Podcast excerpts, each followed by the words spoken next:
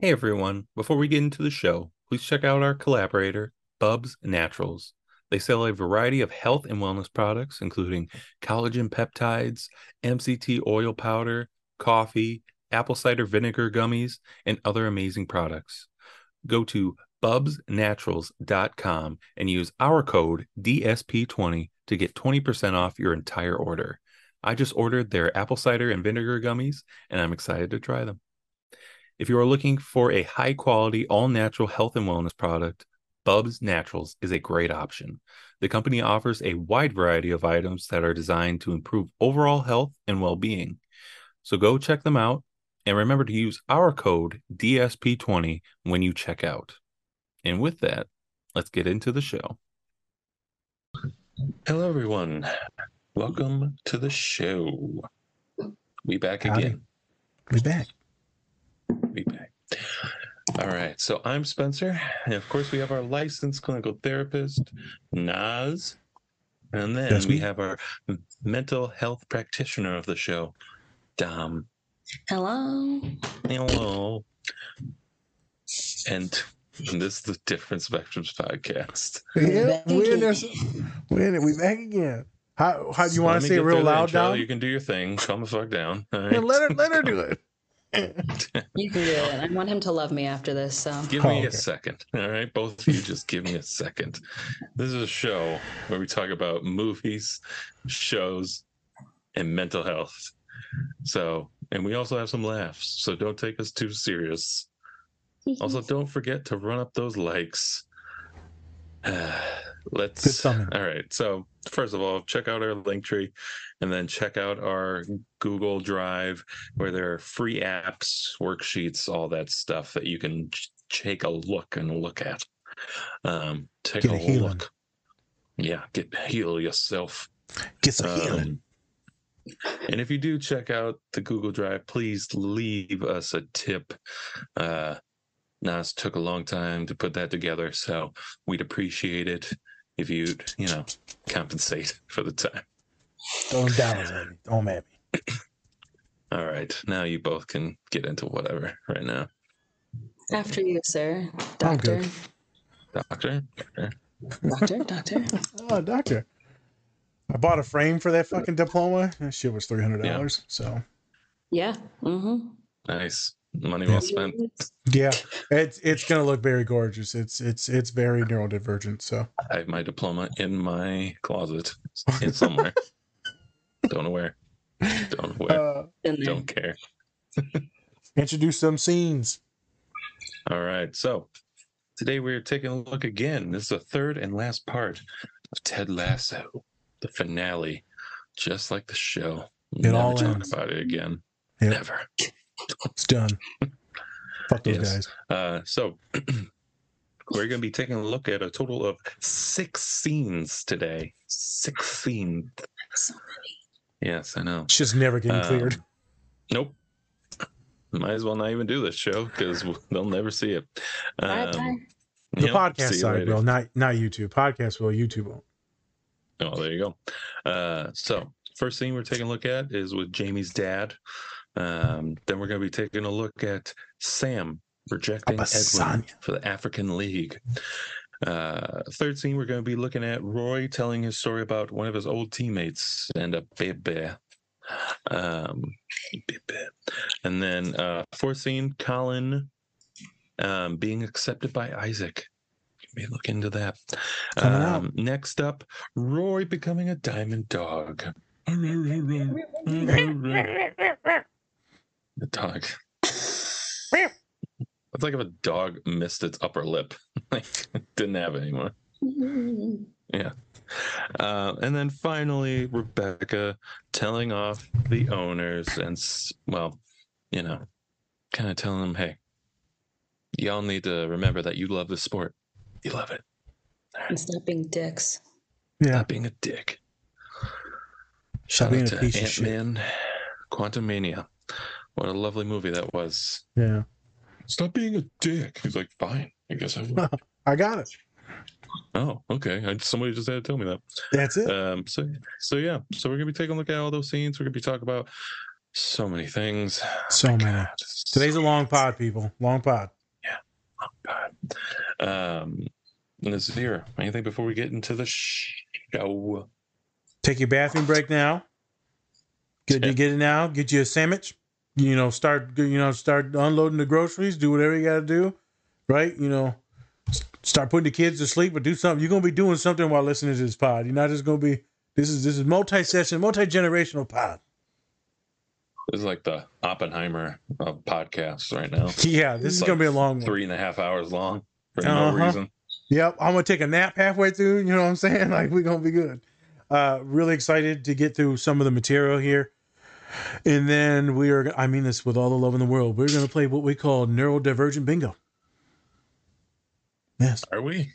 Yep. No, I didn't agree to that. Yeah, no one that's said, what we're gonna do. You didn't say a thing. What kind of time do you think I have? You got plenty of time. Jesus Christ! You're gonna fail. She's already freaking out about her assignment. You're just like, well, you're staying on forever. Yeah, neurodivergent bingo. All right, so I'm excited. Let's get into it. Woody whoop. Woo whoop. Whoop whoop. Whoop whoop. We won't. Mr. Tartt? You have a visitor. Says he's your father. Yeah. Are you decent? I told you, Dick. Oh, gentlemen. Oh. Hey, it's a tough one, lads. It's a tough one, but no shame to it, because we only ever beat everybody we play. So you pups had no chance. Oh, and there he is, my son. My own flesh and blood. Poor Jamie, my son. Now, maybe I'm thinking his heart's still in Manchester and that's why he missed that sitter in the first half. Oh, ho, ho. Woo! You absolutely baldy. You're baldy, what were you thinking? Oh, I'm only kidding, eh? Hey, look, do us a favour and get them bum bug past security. They want to go on the pitch, take a few snaps and all that, yeah? Rather them not. Yeah, they just want to look around. It'll only take a second. I'd rather him not. What? You're not going to all go little moody bitch just because you got your ass served to you on a plate, are you? Don't speak to me like that. Don't speak to me like that. Don't speak to me like that. OK, well, let's see if you can hear this. You know that ickle TV show you made? You just made it easier for Manchester City to kick you to the curb. And look where you are now. Swaddling about with a bunch of amateurs. No offence.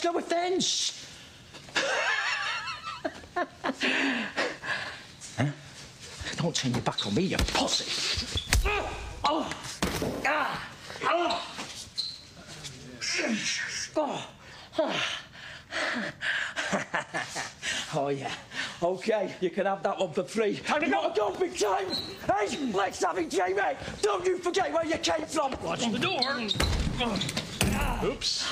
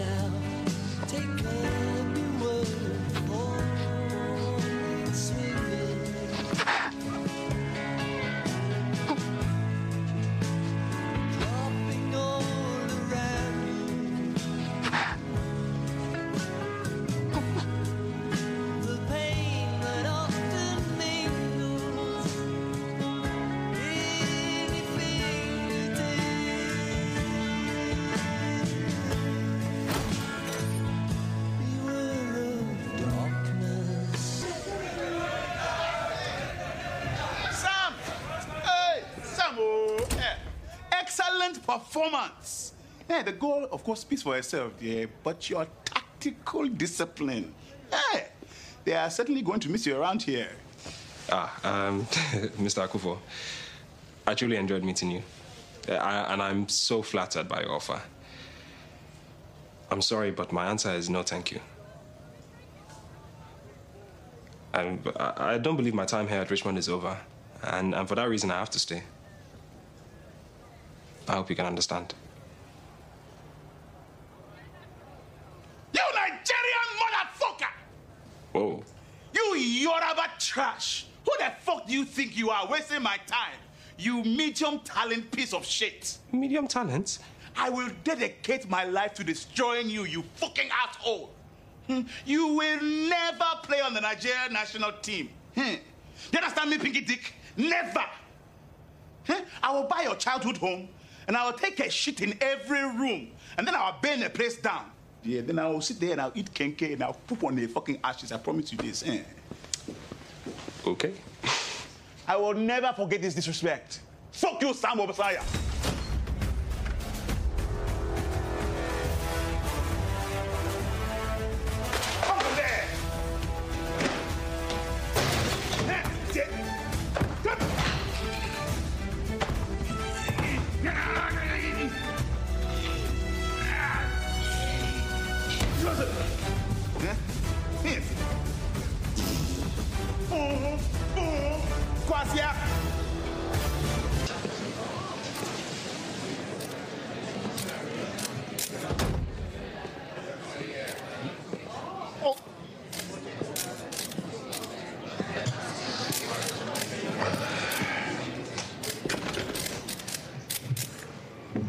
Yeah, all right. You got me today.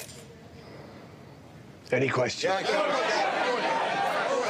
fucking hell. You, 5 o'clock shadowhead. Coach Kent, do you or the organisation condone what Isaac McAdoo did today? What a stupid fucking question. Of course we don't. What Isaac did was awful. He was lucky he only got a red card. OK, so why did he do it?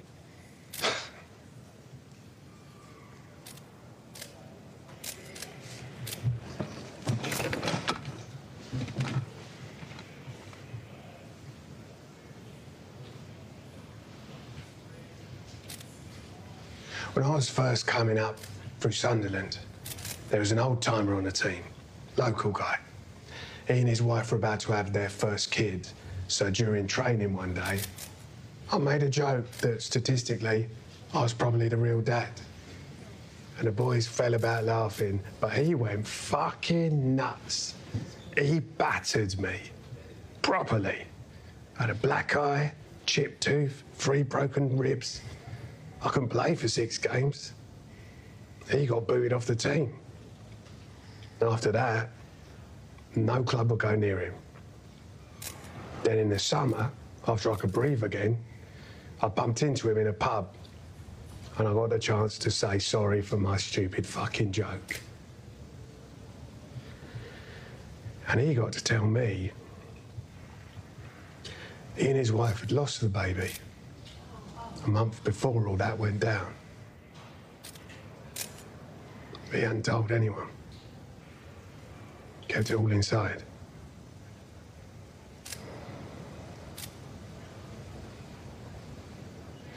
Look, I get that some people think if they buy a ticket, they've got the right to yell whatever abusive shit they want at footballers. But they're not just footballers. They're also people.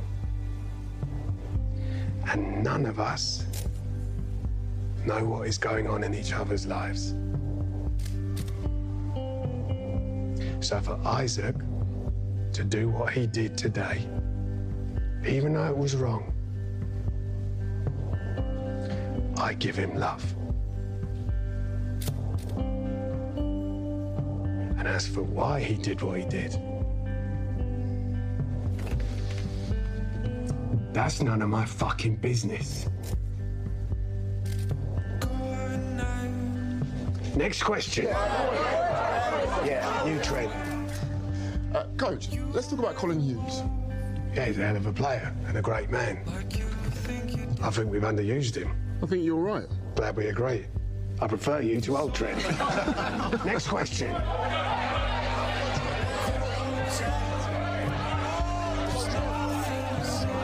You, goblin.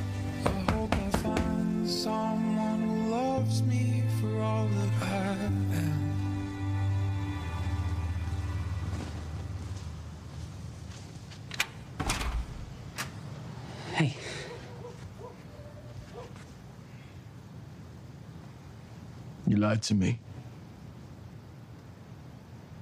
For years. What is it about me that made you think you couldn't tell me? Oh, no, it was nothing to do with you. It was about me. I was 99% sure that you'd support me. But the 1% chance that you wouldn't? You scared the shit out of me.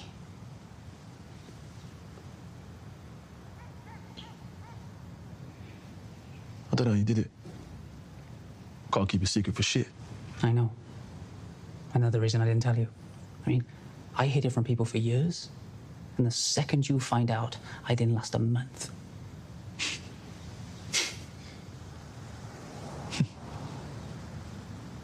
I'm sorry, bruv. You're gonna tell everyone now? No. The team knows. That's enough for me. And no one's gonna say shit.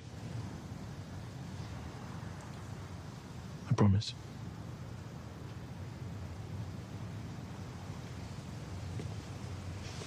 Hey, you wanna come in?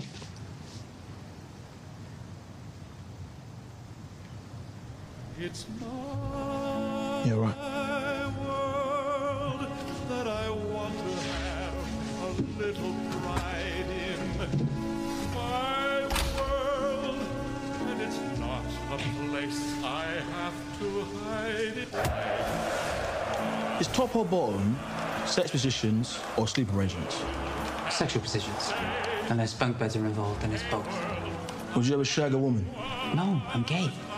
I know, but what have you had to? 1967, Raquel Welch. My man. Who's the fittest guy on the team? I won't tell you, and you'd never guess. Bumpercatch. Yes. What about team showers? How does that work? I keep my head down and I think of global warming. Yeah, but if I had to shower with a bunch of girls all the time, I'd defo get bonus. I love you, boyo. You can't say it, can you? No. But you know I do, yeah?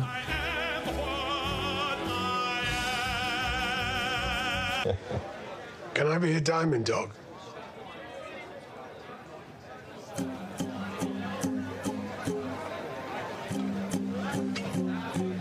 Okay, hold on a second here. Wait.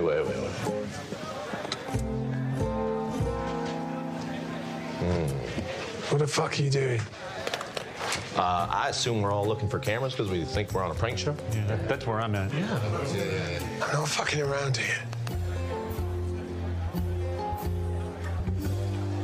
Yeah, okay, hey, Diamond Dogs, mount up. Let's go.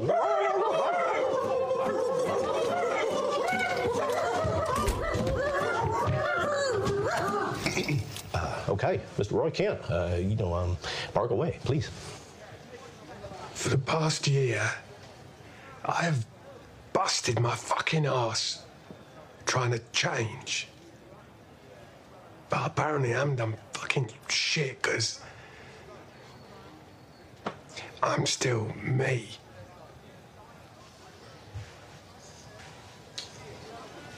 Wait, did you want to be someone else? Yeah. Someone better. Can people change?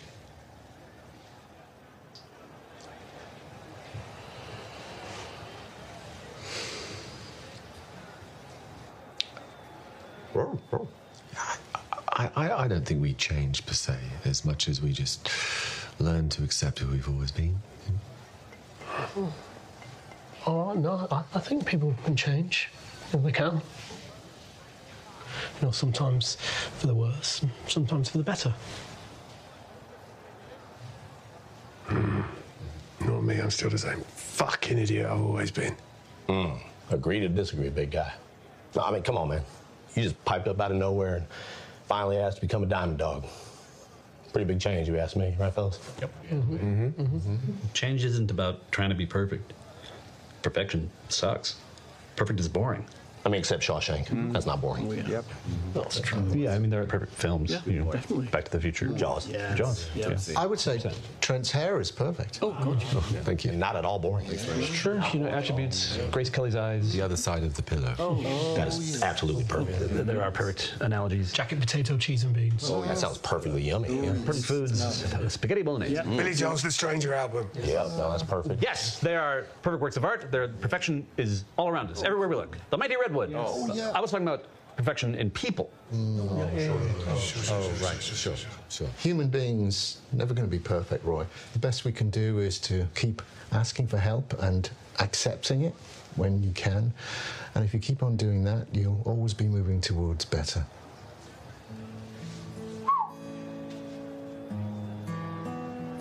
Add that right there to our list of perfect stuff. Ding, ding, ding. All right. Thank you. Ruff, ruff. Anyone else want to go? I've got a girlfriend. Ooh. Her name is Jade, and she actually is perfect. Ruff, ruff.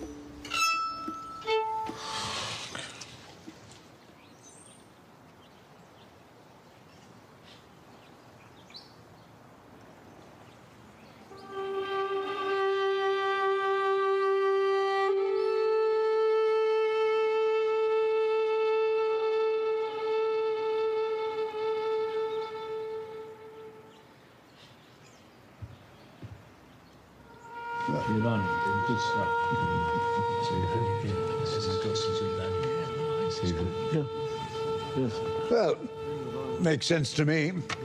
I'm in. No problem. Wonderful. Good stuff. Rebecca?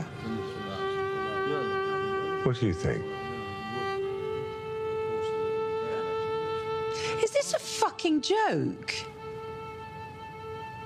Excuse me?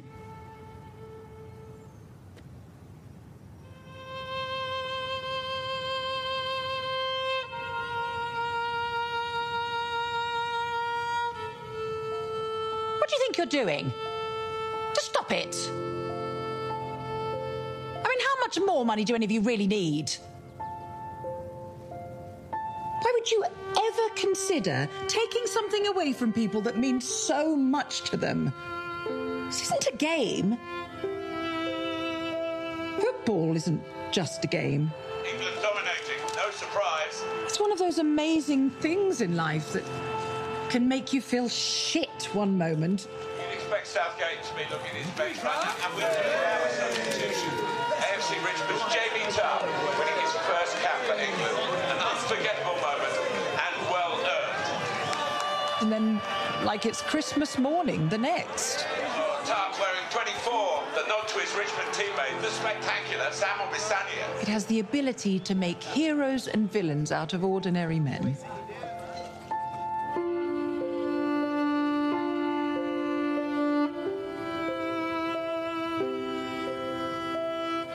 People love this game.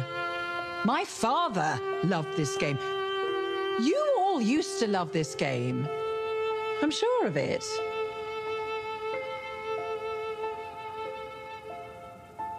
I knew this little boy, working class, from Richmond. He loved football so much. He used to sneak into the matches because his family just couldn't afford the tickets. And one afternoon, he finally got caught. And the security guard smacked him round the face, knocked him on the ground. But that little boy stood up, smiled, kicked the security guard in the bollocks and ran away, never to return. until 25 years later when he walked in and bought the entire club. And on his first day as owner, he went and found that same security guard and gave him a pay rise without any explanation. Just because we own these teams doesn't mean they belong to us. And I don't want to be part of something that could possibly destroy this beautiful game. Because I would hate for all those little kids and grown-ups out there to ever lose access to that beautiful, passionate part of themselves. What a lovely speech. Now, who wants to make a lot of money? Eh?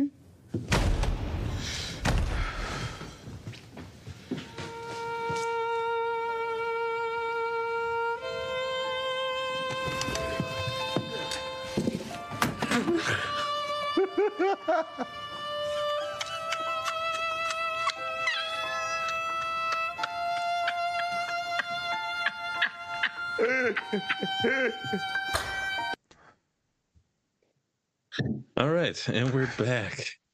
We're back. We're live. And Dom, how live are we? Barely alive. Okay. Wow. Well, that was sad. That just got depressing real quick. Which sets up our first scene for the show. All right. Nice transition there. We just watched the first scene. No. We're not doing this. We got to get through these. First scene, Jamie Tartt's dad. All right. So Richmond just lost to Manchester.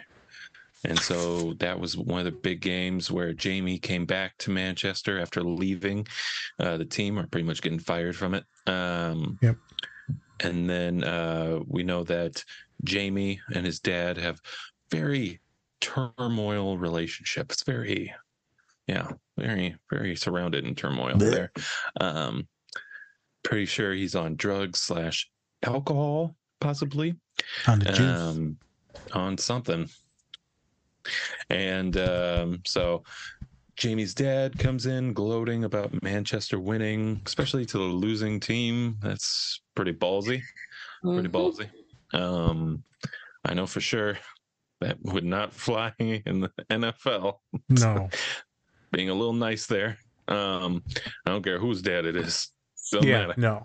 Yeah, you're not coming. Getting your ass whooped. Yeah. But yeah, so then and then we see the fight that rings out between Jamie and his dad. Jamie punches his dad in the face. After Jamie kind of denied him and his friends from going on the pitch. And and then Roy comes over real quick without saying anything, of course, and gives him a big old hug. Good little squeeze. I'm there for you, son. I'm there for you. Pretty much. Yeah. And so, that's kind of the scene. And then that kind of leads into Ted talking about his father to his therapist, what we covered in the last episode. Correct.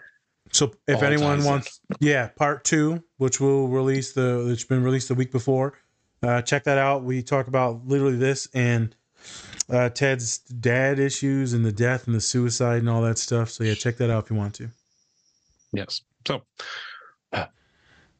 what did everyone think when they first saw the scene?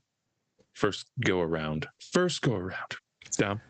Well, the first time I watched it, I don't remember. So I don't remember because we watched the first 2 seasons in like 4 days, so we kind of flew through it. Remember in Duluth?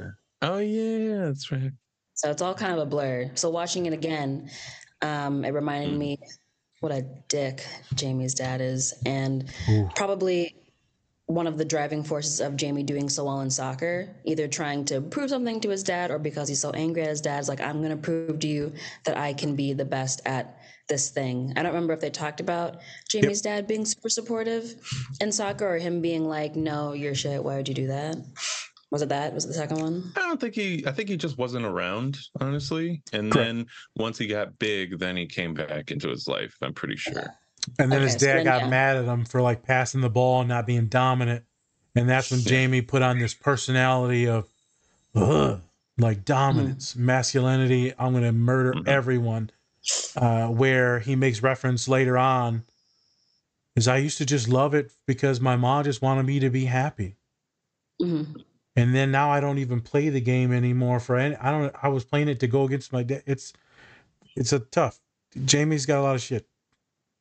He's got a lot of shit. So watching that, I could see the disappointment on his face. He was so embarrassed because it's in front of his team, and he probably was putting on this whole persona, and having him his dad there brought him out of that persona. It's like looking at a little boy, and his dad is yelling at him about whatever the fuck he was yelling at him about. But I really liked that Jamie was able to create that boundary with his dad. It was like, no, I'm not going to do that.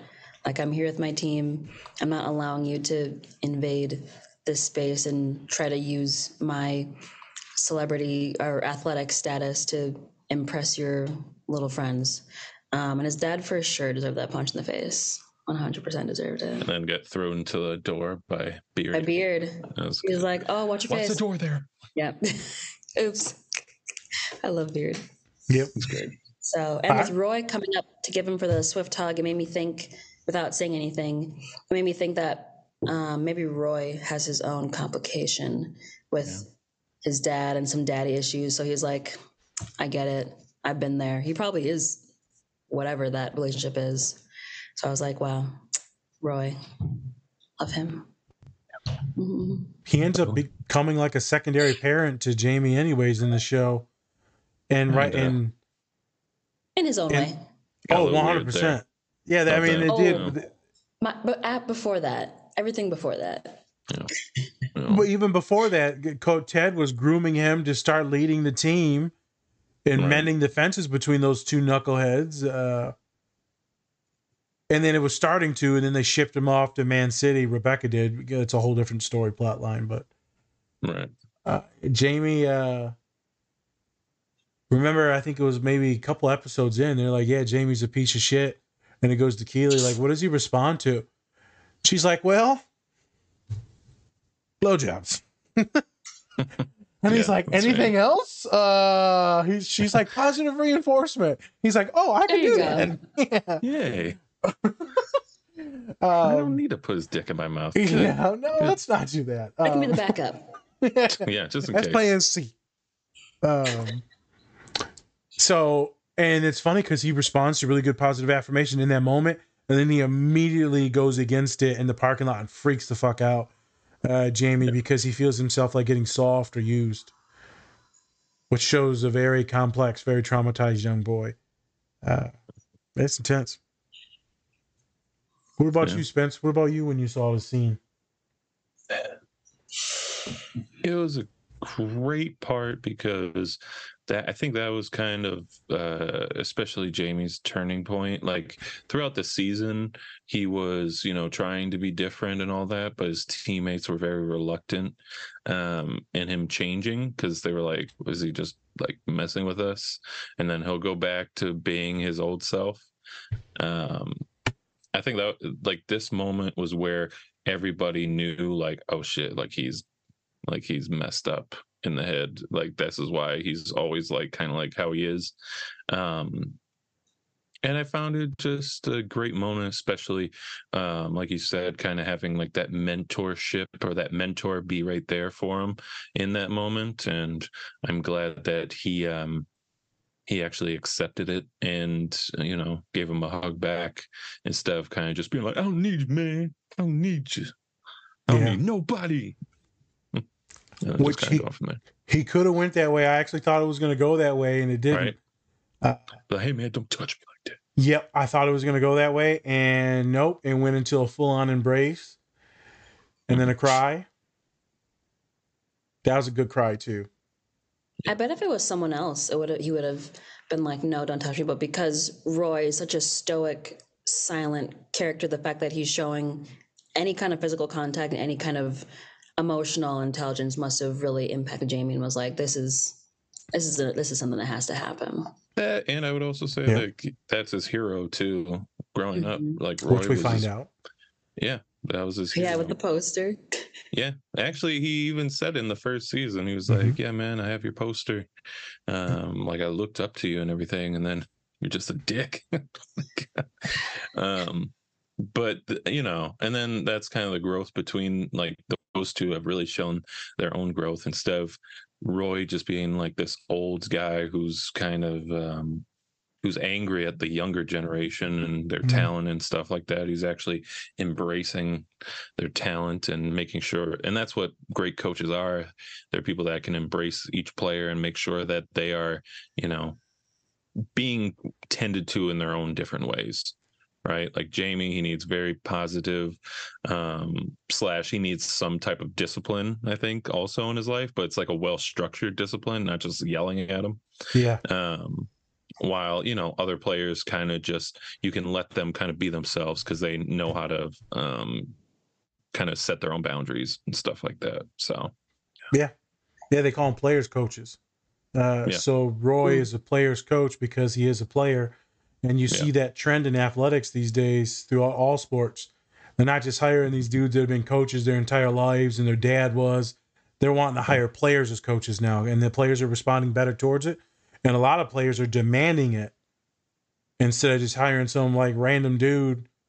Yeah. Or in the NFL or NBA, instead of some random white dude like, hey, man, you're going to hire someone that coaches. You got to hire players now. That's the new trend. Is player coaches. When I was in high school, all my coaches were, almost all of them, at least all the female coaches, they were previous gymnasts. And even like at my high school, they were gymnasts at my high school. So they kind of understood the mental dynamic that came with gymnastics and was able to walk us through that if we were struggling, which 9 times out of 10 we were, because gymnastics is rough. But it was cool that they were previous athletes because they understood. And they understood the pressure. And you didn't have to explain anything to them because they just knew the benefits of having a player coach or a therapist that was an athlete. Mm-hmm. Specific things, right? This is a very good visual. I wouldn't even say metaphor because it's legit just a very literal example of an abusive relationship with a father or parent or just a legal guardian that is an alcoholic. Or addicted to drugs, or just abusive emotionally, physically. And then also we find out later in episodes, seasons, that left his mom super early, and the mom seems to be awesome. So not only did he not have a dad, and then he finally comes back and he uses him. And so you see how grotesque it is, and then he wants his dad to look up, wants his dad to be proud of him. So Jamie changes his entire behavior and motto and life. It's really hard to not want your parents to be the person that you think they are or the person that you want them to be. Most of my clients would be like,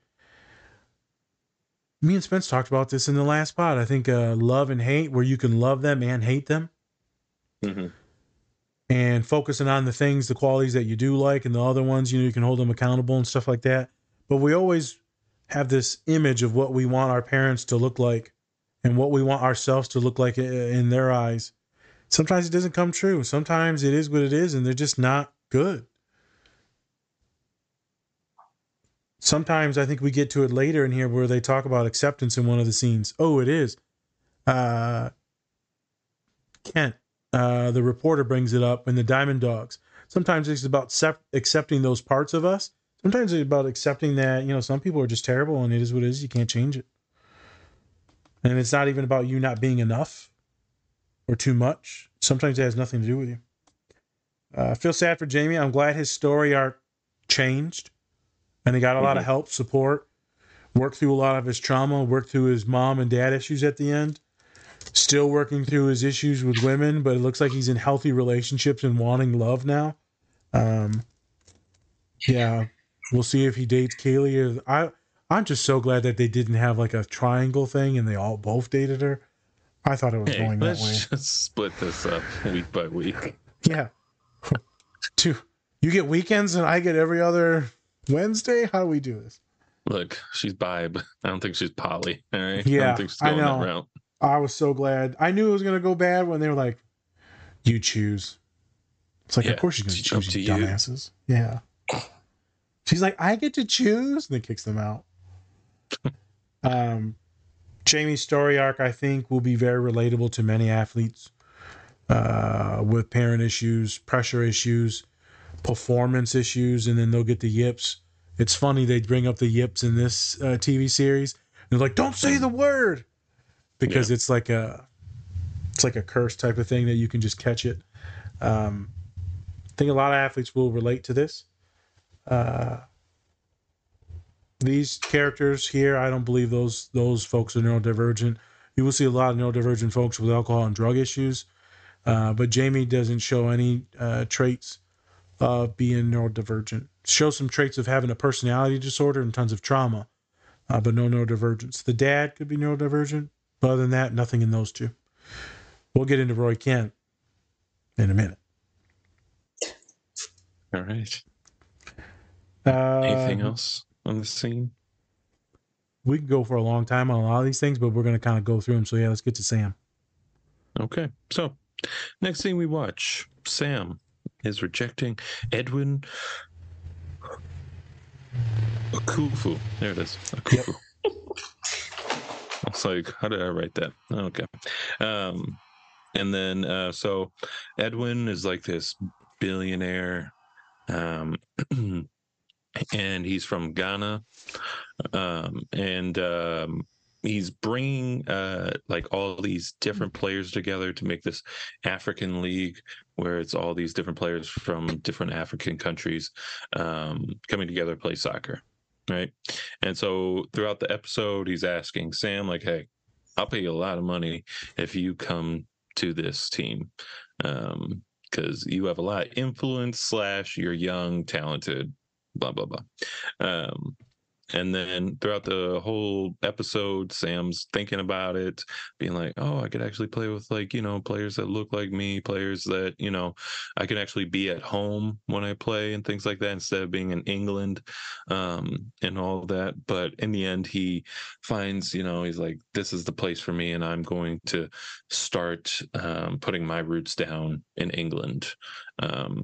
And then this is where it kind of, you know, he thinks about making his own restaurant and stuff that we see in the third season.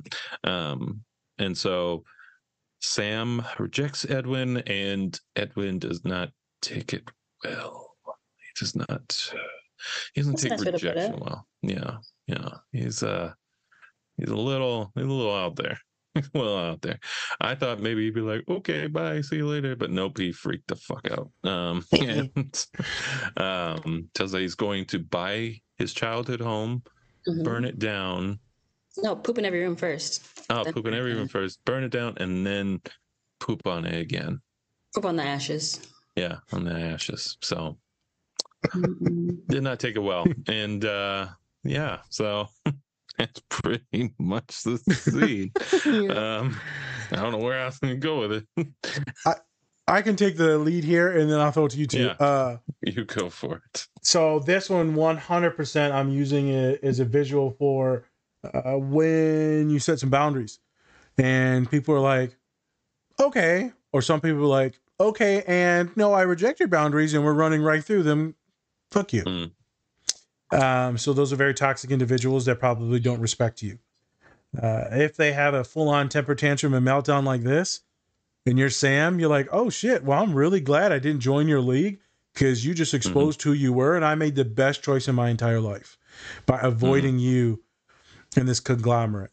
I think this is a very, if we go back and look at the evolution of Sam, he has some big choices to do. I mean, does he join this team? Go back to Africa, be with his family, be like one of the pillars of this league, and then be on the Nigerian team. I mean, there was a lot. Go back to the home eating, get away from this white land that he's in. And then he chooses to maybe let's tie up some of these unfinished business, these loose ends here. And he says, this is when he technically is in love with Rebecca. He says it's not about Rebecca. He tells her later in the episode or a couple episodes later, it's like, I did this for me. So Sam's story, specifically this scene, is good for drilling down on what you want, what you need. And then you would say, well, what if I made the wrong choice? Well, maybe you did, but in that exact moment with the data that you had, you made the best choice that you could. You think this is the right one, you do it. If it ends up being the wrong one in a month, a couple days, then you'll pivot and make a different choice. Well, that's quitting. Is it quitting or is it taking a pivot, realizing that, oh, man, this was terrible. Let me go do something else. And immediately beneficence is paid. Sam is like, oh, so you're a legit piece of shit. I'm glad I know now. And now I guarantee you immediately all of Sam's anxiety went away because you immediately know you made the right choice.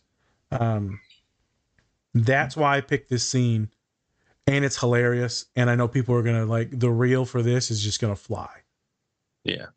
It's going to fly. Yeah. I mean, you could always you could tell he was a dick because first of all, he left his helicopter on the pitch. Like, just left it there. Days. He's like, yeah, I'm good. I'm gone. Bye. See you later. And then he, like, treated Ted like he was an asshole. I didn't like how he treated Ted. He was like, I don't need to listen to the white men. I'm like, all right, we got it. Okay. Yep. So you could tell he was going to be a dick no matter what. Yep. All that money, boy. Your guys' thoughts on the scene or your thoughts on making choices and then being anxious and then finding out immediately that it was good, or making choices and then thinking that you made the wrong one for like the next 5 years? What did I do? I have a little bit of both. For Sam, was his Edwin? I just was referring to him as rich guy. Was Sam turning down Edwin? Edwin. He's just a rich bitch. Like, he is so entitled. It was crazy. And he was just, what did he call Sam? Like a mediocre footballer? And Sam was like, mediocre? You mediocre piece of shit. Yeah. Yeah. He was just because Sam said no. And he's like, you know what? I want to build my roots here. It's like, it made me think of like when a girl decides to turn down a guy who's like, you know, I'm not super interested immediately. You're a bitch. You're a slut. You wasted my time. You're the worst person ever. You're not even that hot. Like, all of these things, like, but like 2 minutes ago, like I'm just, this is just not my jam. It's nothing against you, really. I'm just like, you know, not gonna take this further. Don't want to waste your time. It's been a pleasure. And then they're just going off, and it's crazy. And they're like Sam's reaction was like, okay, I'm glad I ended this sooner rather than later. Like, I'm sure many girls or many guys have thought when they reject someone that they're not super interested in, and then they go off because they think they're entitled to this, that, and the third. So you're correct. I've actually also seen it with my students that are applying for jobs, and they'll get multiple offers, and they'll be like, yeah, I'm not sure if I want to take this job. And they'll legit, the employer will crap on my students. Like, how dare you reject us? Do you know who we are? The employer? Yes, the employers, because we're talking about these tech industries and they always get their way. We're talking about like these Fortune 500 companies and they always get their way. Yeah. And thus, when we offer a job, how dare you reject us? And some of them have even been so derogatory to some of the women I work with. It was like, why is this? Because of your partner? Because you don't want to leave your man? And they're like, for one, I'm not going to disclose my relationship. And two, how dare you even assume that it's about my partner in general? It is wild on how some of these companies cannot take rejection. Like these very used to, very privileged folks are like, what? How dare you say no to me? It's like, you realize I can say no, right? Also very common, if you get out of the relationships, you talk about just your supervisors and your bosses. And a lot of humans will take on things because we just started there. So we think we need to improve ourselves, imposter syndrome. And you're like, wait a minute, I'm doing way too much shit here. But this isn't even in my job description. Then you say no. And every time I advise someone, they said, now they're going to fire me. I'm like, I can't. they're not going to fire you because of this. You're like, you have no idea. Like, they're legit going to fire me. It's like, whoa. So we need to start looking at some new job stuff because this is sus. It's amazing on how many of these employers are more like Rupert and Edwin. Rupert is right. The Mannion is the ex-owner, and then becomes the owner of Man City. No, Ham. Yeah. Ham. Yeah, it's wild. I've actually had many conversations with women, and how they are scared to reject some dudes, and they will give them the number or whatever, and it'll be like legit their number. I'm like, why would you do that? Because I legit don't want to die in a bar. It's like, okay. And sometimes if the guy's like very particular, after you give him the number, they'll check while you're standing there. They'll call. So if you like give him the wrong number, they'll be like, why isn't your phone ringing? Did you give me the wrong number? So sometimes you like have to give him your real number. So then, I mean, you shouldn't have to, but you know, kind of like living. So give him the real number, see that it rings, it is your actual number, and then, you know, live, laugh, love. Is this what happened with Spence? You had to give him the real number? Right. Totally. Better give me them digits. Yeah. Haven't been able to escape since. SOS. I know. That's right. Blink, blink, blink, blink. Yep, that's right. You're in the room now. Blink, blink, blink. Yeah, that's right. Your furniture's looking real good. God. And Dom, have you ever had the experience where someone set a boundary on you?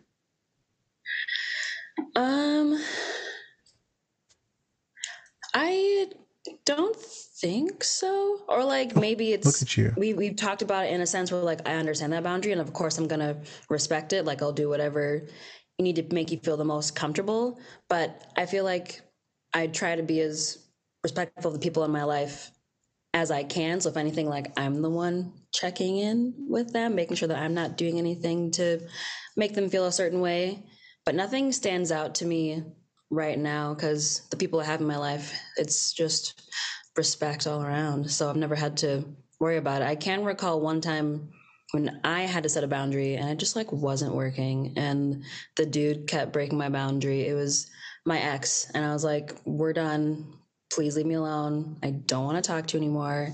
Like I'm starting to get into a relationship with somebody else. I've moved on. And this was Spencer, obviously, because hello.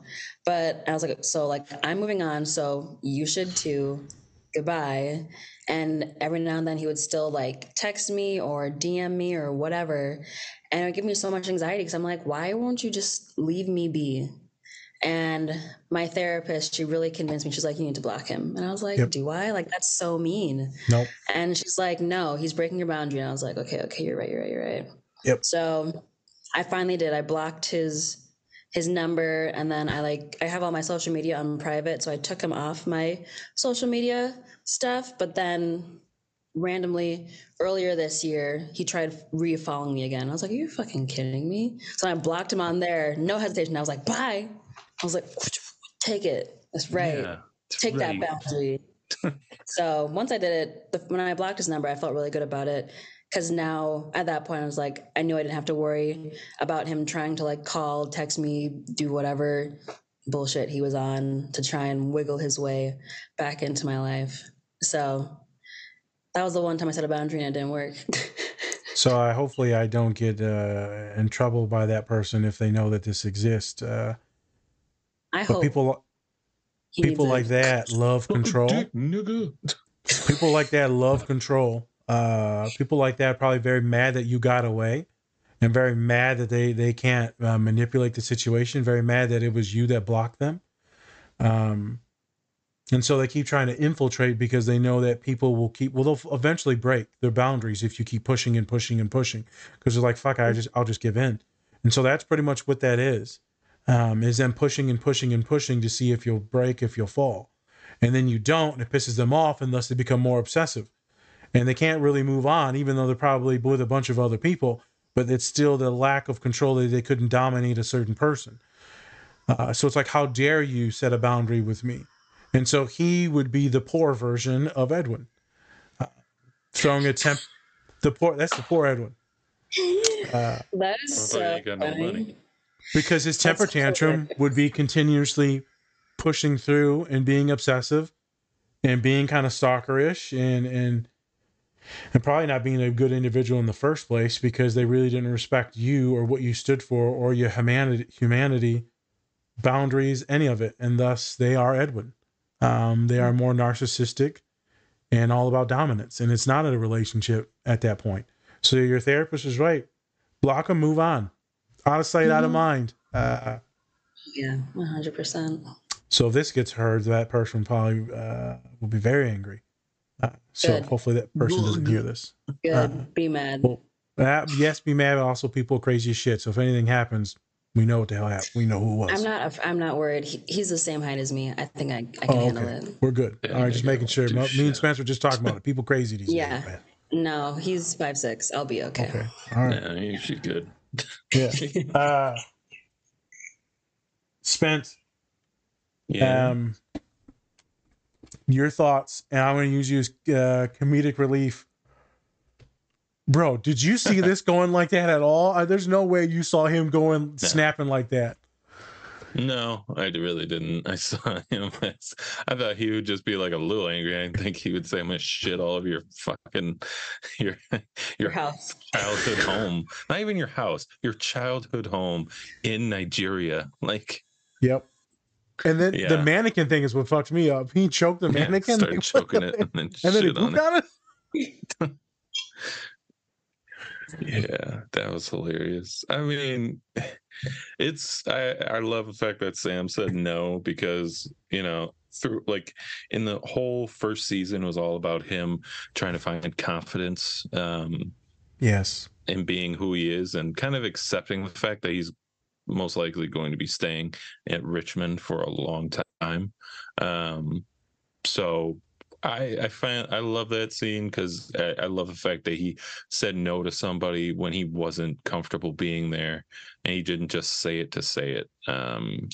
That's a great thing, because a lot of people, myself included, get stuck in like just being like, okay, just to do it so that then, you know, can do it, move on, whatever. Easier.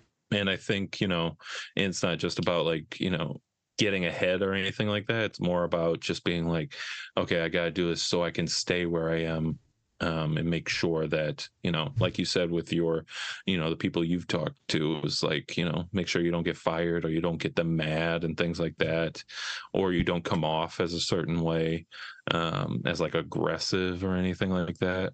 Because believe me, my past job, I was right there. I want to cuss that dude out so much.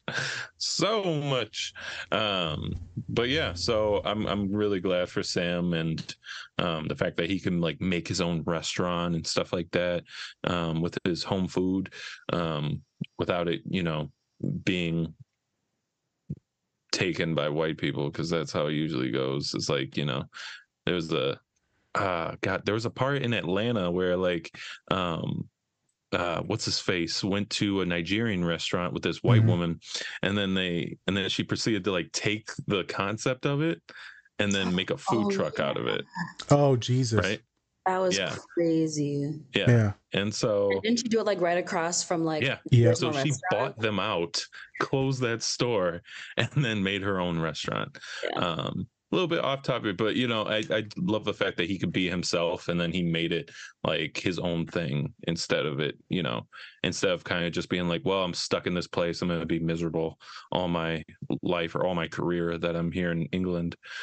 He's like, you know what, I'm going to make sure that people see how great Nigeria is and bring it to them. So yep. I love that. Bring it to them. And then also the people that are from Nigeria, African, will have a place to make this feel like home. That's why it was devastating when you see his shop get torn down by racist folks. And then again, how he tries to crap on Sam. Edwin comes back in season 3 and tries to shut his store down, and I'm opening up one across the street. Yeah. Sam's story, you're right. Season 1, episode 1 starts with him unable to do anything, wrecked by anxiety, insecurity, imposter syndrome, and then he becomes this badass figure, and then the very last episode he's on a Nigerian team, and like he making all these big goals and stuff like that. So you got Dom over here starting off, was scared about the boundaries, sets the boundaries, gets the therapist, and then Dom is our Obisanya. Yep. Yes. There you are. Even though he's not Nigerian. Nope. There are Obisanya. I'll go with Nate. Caribbean, Jamaican, babe. Yep. She got it. Trinidadian, all of it. There you go. She one of them. If folks want a story arc with someone that is deeply afraid and insecure, extremely nice, kind, bubbly, a joy, a ray of light, he is my favorite character in the show. And if you relate to that, if you're a neurodivergent individual where everyone's like, you're just so awesome, you're just so kind, you're just so good, how are you this good? Sam would be the person that you would relate to the most in this show. If you are what we're going to get into next, the quiet, the reserved, the grunty, the lack of man of few words, the Roy Kent. We'll get into that. Roy Kent. He's here. He's there. He's every fucking where. Roy Kent. All right, with that, we will. Nice segue into our next scene, where Roy is telling the story about his old teammate that lost his baby. Yeah, devastating.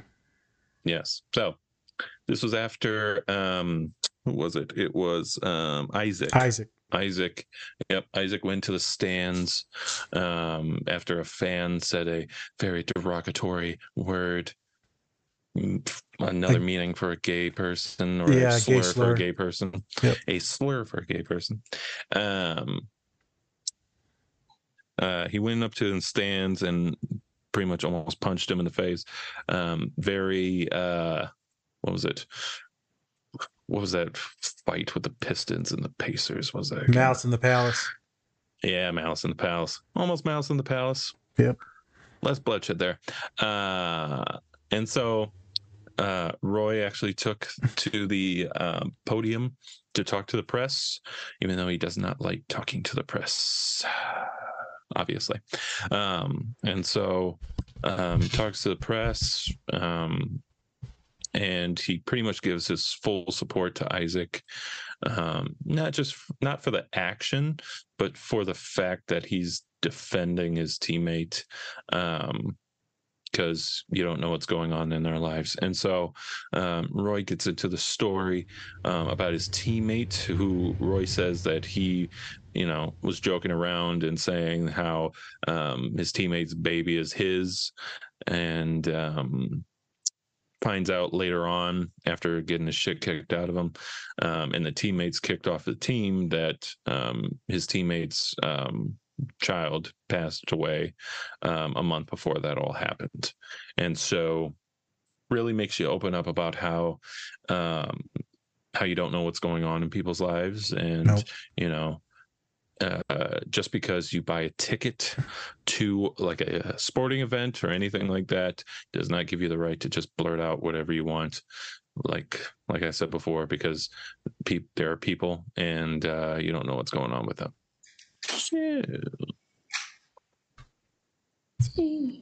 How would we like to approach this scene?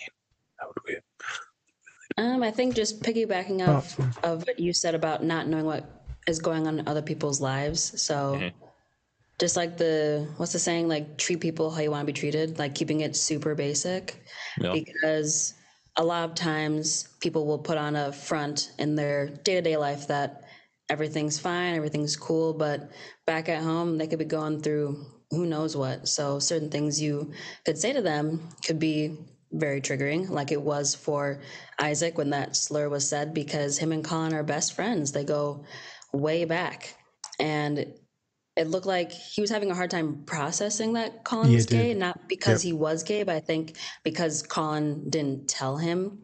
Isaac just found out. So he's like, why did he feel like he couldn't tell me, blah, blah, blah. I lost my train of thought. That's it. Okay. Completely fine. They made it look like Isaac was a homophobe. They were trying to make it look like that. And I felt that it wasn't about that. I felt, because I'm also a therapist, I'm like, no, they're not going to do this to this team. They're going to, it's because they were best friends and he didn't tell him and he felt offended. And then when I seen him blow up in the stands, I'm like, okay. So either he's taking his rage out on this dude because he is homophobic, or I was like, or Isaac himself might be gay, because I thought Isaac himself might be gay too. That's what I thought. Yeah. I was like, when he was like, you want to come in? I was like, oh shit, about to go down. Yep. About I was to lay like, it on the line. Yeah, I was like, he could have been gay because all the team was like, who do you think's gay? And they're like, Isaac's probably gay. And then the whole team, and then Colin's like, nah, dog, I'm the gay one. Yeah. It was an intense scene. The fight scene was intense. The speech was magnificent and well done. But only a player's coach could do something like that, or someone with wisdom, with actual experience, that had messed up and then had to, you know, say, I'm sorry. And then you end up getting someone else's story. You know, that's a life experience that Roy gave. Shout out to the writers that do this, and shout out to all the writers that are on strike right now and trying to demand better wages so they can actually afford a good living. Because these shows are making millions and millions of dollars and they're getting paid like 20 grand. That's so crazy. I had no idea. I think they're coming to an agreement here soon. So good. You're better. Good. I think that I saw that they were coming to an agreement. I thought it was awesome that Ted and all the actors were joining them in the strike the other day. I thought that was pretty cool. They were supposed to have like a reunion party and they skipped it and they joined them on the picket line. Yeah. Nice. But yeah, man, that story was something else. I mean, Spence, I was just telling you about that parking spot thing. We were at Sam's Club. And Pops was like, we were circled 5 minutes in the parking lot looking for handicap spots, and someone was going to take it ahead of us. And I could have swooped in, but I'm like, bro, if you swoop in, then they mad at you. They could cuss at you. Then you're getting mad. I said, it is what it is, Pops. But Pops was a little mad because, you know, we're going to take another 5 minutes to find a spot. I said, people got guns these days, man. I ain't taking a chance. It's not a big fucking deal. We're not hungry. Well, the groceries will be there. Yeah. And then the spot opened up literally 2 seconds later on the other side in handicap, and so we were good. And he's like, you're right, man. I said, people are crazy. Just, you don't know what someone's going through. Last thing I need to do is make someone think that we took their spot, even though we had it first. Right. I didn't plan on doing this scene. And then something happened. Someone hit me up and said, hey, man, I fucked up. You know, a text message late at night. And, I didn't read it. Read it the next morning because, you know, I was sleeping real late. And I love that people can text me and they think that I'm a safe person. You know, I get these late texts once a year, twice a year. You know, and, you know, sometimes I don't pay no attention to it, but it's usually some very sketchy stuff. I didn't read it though. I thought it was fine. I just saw the headline on my cell phone. And then I read it in the morning. I was like, Jesus Christ. It said, hey, man, I did this horrible thing. I can't believe what I've done. I think that I'm better off dead. I was like, okay. So that was intense. I told the individual, you call from now on when you're going through something like that. And see, like that dude that got into that fight, right? I mean, you're going through something. And so I talked to this human, you're going through something. You don't just do these violent things and hurt someone because you're just chilling and vibing. There's something else going on. It wasn't the stimuli that pissed you off that made you react like that. It's a buildup of shit. Also, we're going to take away from alcohol from now on too. That's done. That is completely done. You will not touch that anymore.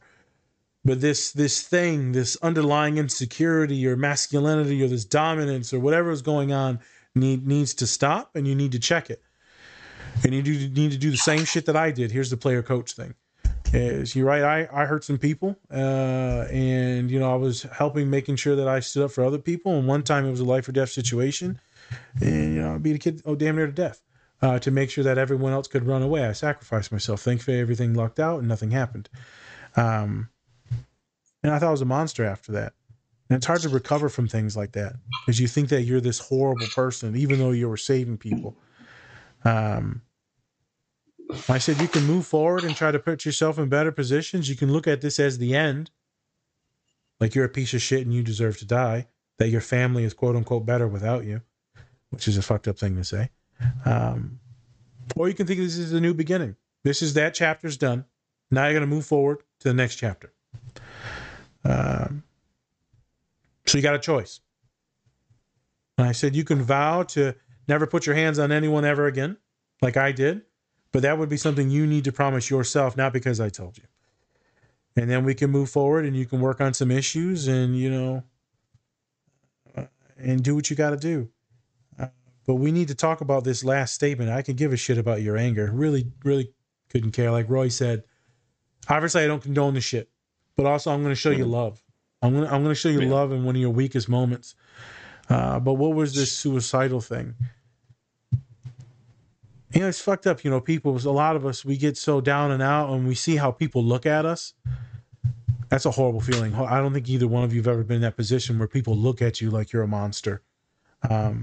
That is like horrific when people look at you disgusted.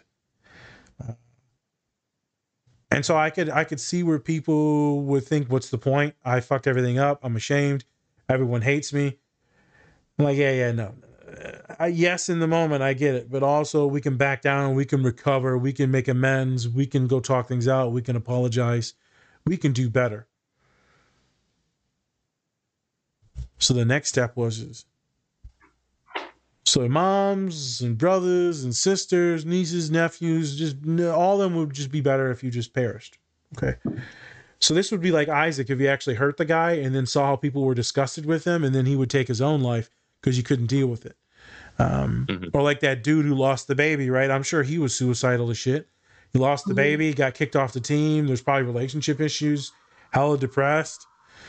Folks, there's always a way out. Remember that. Talk to someone, like this human did the other day with me. Talk to someone. I was thinking about that in the weight pit the other day, and then we just happened to do this scene because I forgot about this scene. Yes. So see what happens. These things can get real sad real fast when people, you fuck up so bad, you discuss it with yourself. And you know you fucked up, but then other people tell you that you messed up. It's horrifying. I've been in the situation Pops has, many people in my family have. You're redeemable. All of us are redeemable. If fucking Nate is redeemable in this show, then everyone is redeemable. And then the person said, but, you know, I almost did this horrible thing. I said, I get it, man. I get it. I get it. You did a horrible thing, and we will make amends for it. Or you can quit now, and you'll forever be known as a piece of shit. Or we can literally start anew tomorrow. It's your choice, brother. So obviously they're making the correct choice, the choice to continue working on some things and following through with therapy like I told them to, and getting off the booze and possibly starting a medication. So we all got a story. You never know what anyone's going through, man. This is why I try my best to treat people with kindness. I try my best to not like get mad at people or take it personal. Or like you're going outside and someone says something nasty to you, and you're just like, Jesus Christ, like I could destroy you right now. But also, you're probably going through a ton of shit that I have no idea about. So. It's interesting. The world is interesting, man. I think Roy dropped a dime right here. You just don't know. Treat it with love. That was my spiel. I did my best not to give anything away. Hopefully all of you have someone you could talk to or text at 2-3 a.m. when shit hits the fan. And if you don't, then you need to call a suicide hotline number like me and Spence talked about in the last episode, 988. Or you need to look in your local emergency things, or you need to just call 911. But there's things that can get you back on course. You don't want your story to end like the guy that beat Roy Kent, or you don't want it to end like Isaac. Isaac did a hell of a recovery, and he became, or he's still the captain. Remember that, folks. There is ability to recover from your mistakes. All right, I'm done. Yeah, that's why I was like, yep, we got to do this scene, Spence. I was like, fuck, we already got 5. I was like, we got to do this one. Something literally just happened yesterday where I had a long talk with someone. And then Pops will have a longer talk with that person soon. So, intense scene. Roy, I don't know about you, Spence. I never thought Roy had any of this in him. I thought he had it in him. You thought he had it in him? Yeah, I mean, that's why Ted kind of in the first season really made sure that he was the guy to talk to players and get like even when Isaac was going through his little shit, his little rough patch, the yips. Yeah, when he had the yips. And so Ted made sure that Roy was the guy to talk to him about it and be like, dude, get your shit together. Let's go. Like, have fun playing soccer. Stop trying to be all just like calculated and shit. Just have fun, you know? And that's why he made him go and play with like the, you know, people in the park. That. Yeah. So I think, you know, I think he always had him. It's just that he always has a tough time, whether it's because of maybe, like Dom said, with maybe he had, you know, just confidence issues, like with his father. Maybe he was, you know, abusive or something like that. Maybe that's why he's always down on himself. Yeah. And stuff like that. Maybe that's why. But you know, you can always tell, even like the quiet ones, they got something to say. It's just that, you know, he says it in like one or two words instead of full sentences. Oh, he's very concise. He just straight to the point. Mm-hmm. Any of those extra words. It's interesting on how much love. Oh, okay, so neurodivergent bingo. Obviously, folks, he's neurodivergent coded in this. I mean, could he just be super reserved and like old school? Yeah. But many of his mannerisms, characteristics, his tightness, his regimented, his explosiveness, by that deregulating. Also his love for his niece. Fucking loves his niece. Yes. And so that's where I was going with this. So cute. He has so much love to give. Mm. He is this spitting image to me of Colin. Like one of the most loving individuals you'll ever meet, and then lights up with his baby girl, but will give you nothing but grunts. Colin sent me a picture. He was in the car. They're at the wedding thing for Heather's family. Sends me a picture. He's in the car at the wedding's at the beach. Mm-hmm. He's like, I'm so glad I got the fucking kid. And he sends me a Snapchat of everyone else outside. He's like, I ain't got to do nothing. He just goes back in the car and chills with the baby. Oh my God. Fuck these people. Living the dream. Yeah, living the dream, man. He's like, man, fuck these people, man. That child's just an excuse. He doesn't have to do shit. Sorry, I gotta go check on the baby. She just completely shit her diaper, man. I gotta go. You know. Sorry. Yep. He's like, the baby's overheating. This baby's not overheating. They were literally out there for 5 minutes. Well, no. I mean, with that skin. We gotta. Yeah, true. They are. True. That's like, I told Colin the other day, white. I just realized that your child was white the other day. He's like, what? Why does I'm that? Like, that child is white. Yeah. Yeah.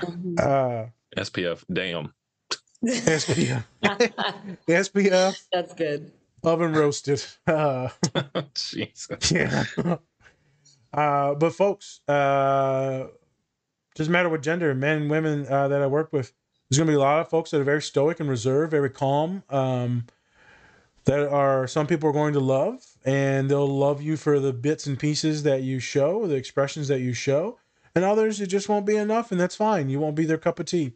Many will love you because since you are so calm, they can rev a little bit higher with emotions and mood, and then you would be the grounding force. That happens a lot with some of my neurodivergent couples. But Roy is packed. And I think the first time you see it is when he takes his niece. He goes to the elementary to play soccer with them all, and he's playing with all the kids and all that. That's when you first realize he's a good dude. Yeah, of course. And then he's always there for his little niece. Always. Or what about in the third season when she has really bad breath? Oh, yeah. I think that was the second season. Yeah, it was second the third season. Okay, second season, they go door to door. That was so funny. Like, it's probably not that bad. Oh. I almost died. Yeah. I would assume that she had, I think it's called halitosis or gingivitis. She had something, yeah. Yeah, it was some like medical thing where she had to have like either take a prescription or like a special toothpaste or special mouthwash because that's not regular, like, oh, forgot to brush my teeth. That's like, she had some of the medicals going on. Yeah. There's a carcass in your mouth. Yeah. I just love how he's so full of love, and yet he is willing to also kill you at the same time. Oh, yeah. It's a good combo. Yeah. Right. Something fun like that. Wonderful description of one version of the many versions of neurodivergent. Mm-hmm. One version of the many versions. Isaac also, man, a few words. Yeah. Man, a few words in the show. And so some could see him as just a very masculine and individual. But with his strength and his stoicism also could be neurodivergent as well. I also like to see his story arc where him and Colin used to bully Nate. And then now they're like the captains and the loving ones on the team and like super more feminine. Yeah, okay. As soon as like Nate flipped over to like the dark side, like Nate was actually like the really angry one. And then Colin and Isaac were just like, calm the fuck down, dude. Damn. Yeah. Actually, mainly only picked on Colin. He didn't pick on Isaac because I think he knew Isaac would whip his ass. Correct. Yep, correct. So, and he knew that Colin was going through something, possibly, or like he saw like weakness in him, and he just kept on picking on him, just like how they picked on him in the first season. So. Yep. Which leads us into technically the next discussion, which is Colin and Isaac. So that's why we kind of ordered it like this. Yeah. So I'll let you kind of speak a little bit more on it. We already kind of touched on it. Yeah. So this is after. So Colin has been hiding the fact that he's gay from pretty much everyone. And then Trent just finds him making out like on the street and is just like, I know what's going on here. I know. I've been down that way myself, sir. Yeah. I likes to shoot. Jesus. And yeah, so then you find out Trent's gay and stuff like that, and you're just like, who cares? Trent's cool. It's cool, dude. Yeah. Glad they added him to the Diamond Dogs.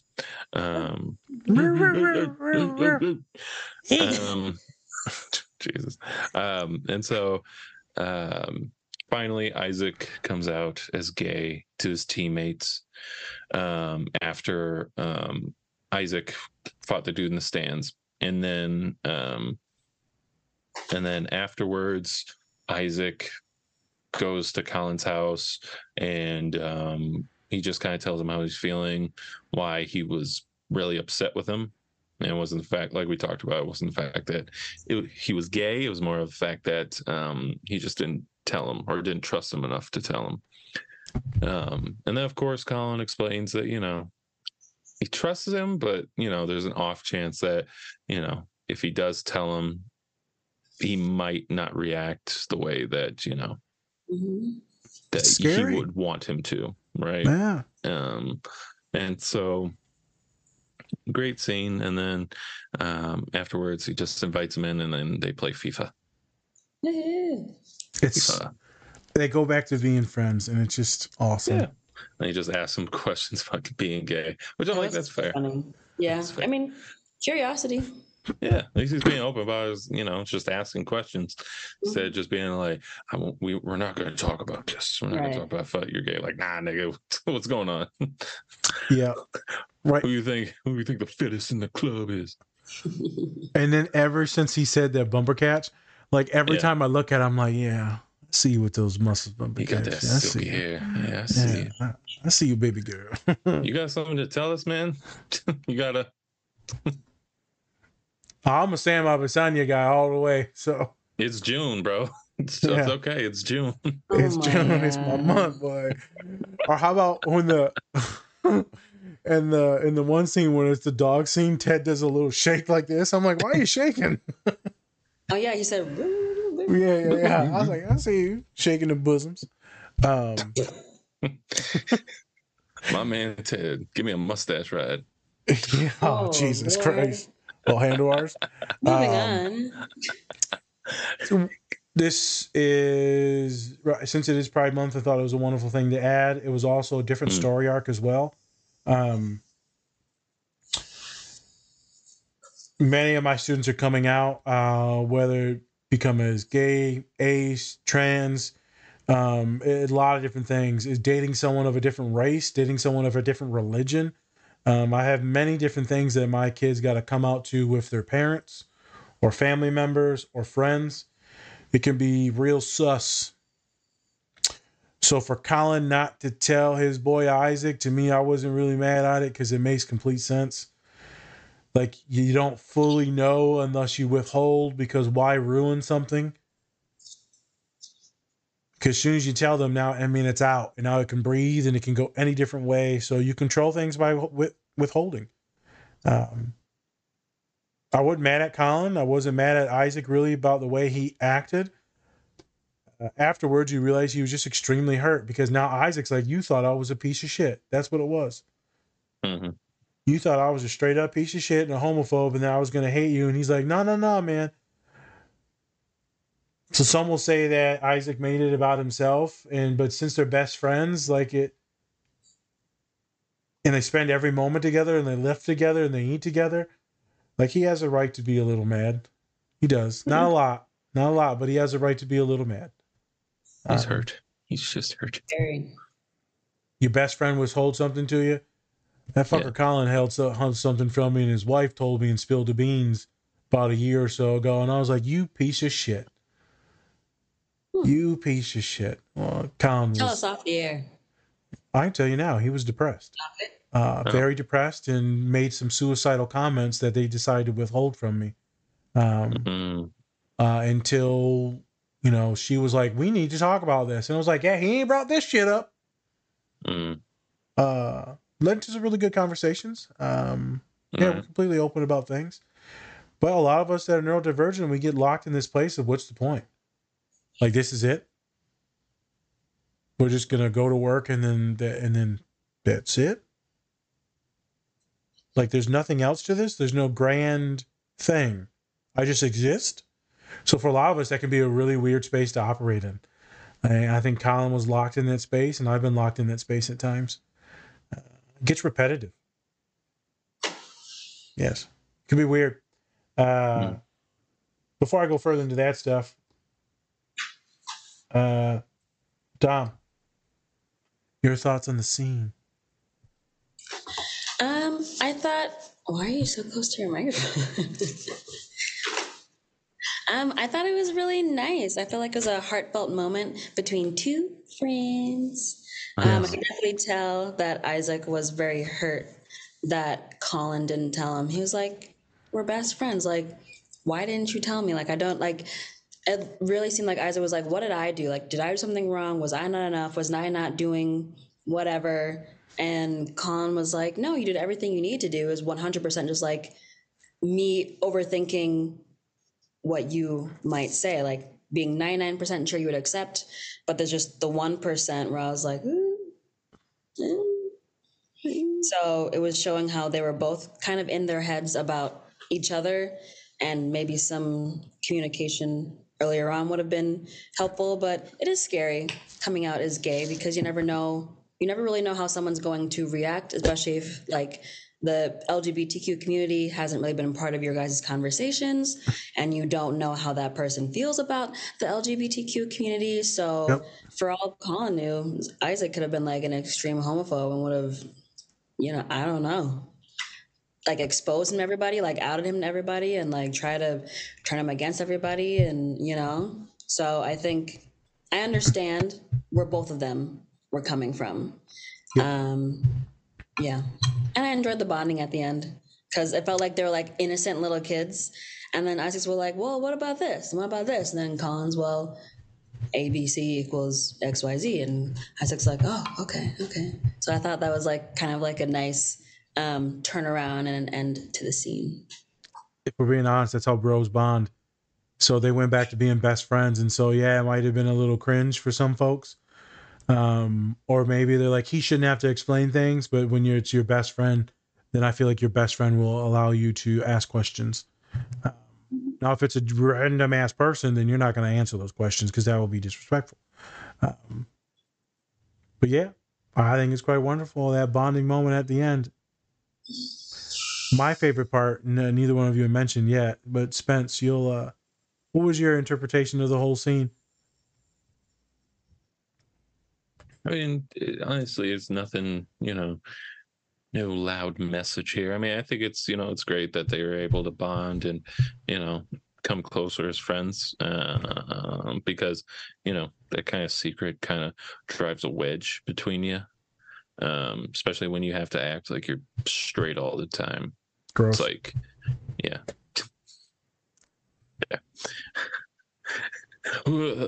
Yeah. And then, you know, just kind of being like, yeah, women are great. Yeah, she's so hot. Yeah. And then, because he would make those, like, comments all the time. Yeah, because he had to. Or else he'd be like, what the... Play the part. Yeah. And so I'm glad he actually got to come out, you know, on his own terms, kind of, at least. Yep. Or at least to kind of, you know, be like, hey, Isaac's not the gay one. Because it was kind of getting there when he started like crying in the was it the boot? I think it was like the boot closet or whatever. Yeah. And so yeah, it was just, it was weird that, and then you start crying and you're like, are you sure Isaac's not gay? Yeah. Yeah, I know. They were alluding to it. Like, they had me fooled. I was like, oh snap, is Isaac gay too? Is he you know? Like, that's fine, but like, oh, snap, I didn't see that coming. Mm-hmm. Yeah, they like to throw some cannon fodder out there to like confuse us, in which is good writing. When you can't just predict everything. Right. I think what was really cool is that Colin's like, you know, I love you, right? And then he's like, I know you can't say it, and he's like, yeah, bruv, but you know I do, right? He's like, yeah, man. And then they just kind of just smile and play games. I'm like, huh? Oh, there it is. Ah! Yeah, he's gone. There it is. Oh, that was a good one there, man. Because I've been there with some clients, and then they're like, nah, Nazir, I love you. And I'm like, yep. Because I can't say that to you, but yeah. See you next week. Yeah. Get up. Piece of shit. It's a vibe. I hope that many folks will get to see this, because this is not like a thing that doesn't happen in sports. There are many gay folks in sports. There are many gay men in sports. But they don't come out, and then they do come out usually is after they're done, because the violence or repercussions that could happen. Some of the folks that have come out during their playing years have been kicked off of teams. They've been isolated and segregated off, right? And relegated off as a distraction. And they were good players. Colin's got a bunch of different reasons why. Fear of his career, his body, his friends, his family. I mean, it's intense. Hopefully this will help some others, specifically men, come out. Hopefully men find comfort into telling their friends that there's something going on, there's something different. That way they don't have to live with that and have that facade and die with that depression, and then probably become suicidal. Hopefully they have people that they can tell and that they actually accept them. So cheers to those who will see this and gain some life from Colin and Isaac's friendship. And yes, the team accepted them and everything, but specifically the best thing was the friendship and the masculinity of Isaac. And yet also both of them can show their femininity and kindness and love. Men have the ability to show this, and I think we learned that over and over and over throughout this entire season series. Mm-hmm. As that there's no monolith on how men should act and present themselves and show themselves, experience emotions. We learn that specifically through Roy. And that's what we're going to keep putting on is Roy. We learn on how you can have multiple different personalities and still be yourself. Yeah. Yes. All right. And with that, then we're going to lead to our second to last scene with Roy joining the Diamond Dogs.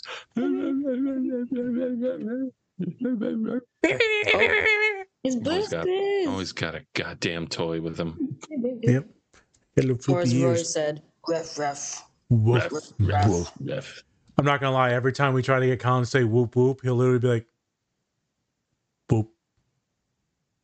And that'd be it. We'll be like, take it. Do you say anything?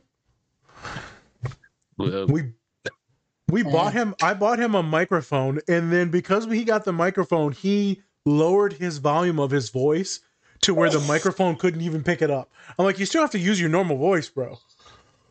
Fine. Okay. Well, boom. ASMR. All right. So, getting into the scene, Roy has some questions for the Diamond Dogs. And so, Diamond Dogs, it's pretty much, I think it was made up for Ted and Nate and Beard, and then Leslie. Mm-hmm. And they all come together to talk. It's mainly men talking and kind of sharing their feelings and what's kind of going on in their personal life. That, and then, you know, they talk about their dating life as well, too. Get some advice. Yeah, yep. It's all about advice. And so now Roy, who has been avoiding being a Diamond Dog the whole time, finally joins because he's like, I don't know. Like, I don't want to be myself. How can anybody change, especially for me, if they don't want to be themselves? And so, yeah, so they kind of have that discussion, and especially Leslie. Leslie, one of my favorite characters. One of them. It's up there. Talks about how you can only, you know, change if you keep on, you know, getting advice and taking that advice and then kind of going with it and, you know, progressing through your whole life instead of regressing. Yep. Love the scene because, you know, it's always great to see finally Roy's coming out of his shell and accepting the fact that he is one of the weirdos. He's a weirdo like all of them. Yep. Just like the rest of us. And it's also good seeing Nate back. I know Dom hates Nate. I don't know as much, but once he just like growled a little bit at the end, I was like, all right. That cry when he hugs Ted and just cries. That's when I accepted him back. I was like, all right, since he cried, I guess he's cool. Yeah, but whole season long. I was like, no, fuck that guy. He's a weirdo. I know. The whole time he was trying to get back, she was like, fuck him. No, don't let him back. Loses everything. Yeah, I was so mad. I was like, no, get away from me. Get away from me. You betrayed Ted. Yeah. You betrayed Ted. But at the end, I was like, all right. Maybe he does feel bad. He's like ugly crying. Okay. So that's enough groveling. And that's why I love this scene, because it has Nate in it. We're going to do a quick diverge. So Nate, you know, obviously he leaves the team and all that. And the one thing that always stuck in my head is, well, how dare you? You made me feel like I was the best person in the world, that you loved me, Ted. And then I was nothing to you. You didn't even keep the picture that I gave you in your office. Fast forward when Ted's like super depressed, you see the picture on his bedside so he could see it every night of him and Nate. So he always had that picture. It was even closer to him. It was in his house. So Nate misconstrued things, and he had some transference, which many of you will learn about, is he put a lot of his shit or projected a lot of his stuff onto Ted, which really was about his dad. It was always about his dad, Nate's dad. Nate's, thank God they made him good. His revolution of turning the tides and becoming a good partner, and telling Rupert to go screw himself when he tried to get him to cheat on his partner. Thank God he did that, man. Crazy. I was like, and I knew that's where it was going, because Rupert's seen joy and happiness. Rupert's seen love, and he's a monster. And so you want other people to be monsters like you. You want a partner in crime. And so he tried to pollute it. And I think it's a very good teaching point, because others that are miserable, they'll make you miserable. Others that are doing bad, that'll make you want to do bad, because misery loves company. Sure does. And Nate, I don't know how many people will do this, but in that moment, Nate said no, because the one thing that meant the most to him was this person, love. He didn't give a fuck about all this money and coaching. He wanted to impress his girl. And she didn't take no shit either. I loved her. She's fucking She's so creepy. She was creepy. She was fierce. She was interesting. She loved her. All over the place. She's like always just so, like passive aggressive for no reason. No reason at all. He's like, yeah. Hi. She's like, who's there? Like she was just like sneaky. He'd be like, oh, like they would be like together. He'd be like, oh, this is my girlfriend. He turns around and she's not there. Yeah. Like, bro, do you have the feet of a small kitten? Yeah, she would just take off. And he's like, I swear she was just right there. Yeah. Makes him seem like she doesn't exist because whenever he tries to introduce her, she's like, bye. See, that's the girlfriend I've had. You guys, she just always happens to be gone when you come over. Right, yeah. Every time, huh? You always pointed at a man, so I just assumed. Yeah. No comment. It was funny. Shut the fuck up. Yeah, no comment. Also, also kind of going with that, it's like, I love how all these characters just have father issues. Like every single one of them have dad issues. Every character. Yep. None of them have a positive role model for a father except for Sam. That's and Sam's dad. Oh my God, I love him and everything he was in. I think he's in Agents of S.H.I.E.L.D. too. Is he in Agents of S.H.I.E.L.D.? No. I haven't seen the show, so I don't know. I think he was, and then he was in Zoo. Oh God, I love that fucking guy. Yeah, so it's a very there's a theme there, all of them. But at the end, like all of their most of them at least have some type of redemption, reconciliation with their dads. Yep. Jamie did, because his dad's in recovery. Yep. Clean. And so Nate. It looks like maybe Nate too, because his dad was just like a hard ass. Tough. Yeah, he was. He was so hard on him. Like, no wonder homie has anxiety. Oh my Lord! And they're spitting at himself in the fucking mirror. That was wild. Like that was the ultimate self-loathing. You're the worst. Do better. This is why Ted doesn't have the photo in the office anymore. Like why nobody likes you. That was the epitome of self-hatred. That was crazy. And I kind of wish his evilness went a little bit longer in the season. Yeah. Because right away he was kind of you could see little bits of him coming back to himself. Mm-hmm.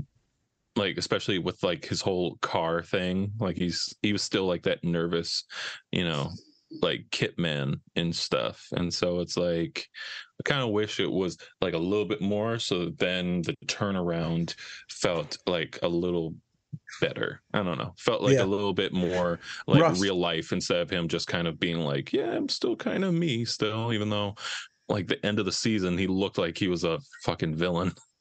He did. And yet this next season he's nervous and anxious around Rupert and anxious around other people. Tries to start his own Diamond Dogs. That went horrific.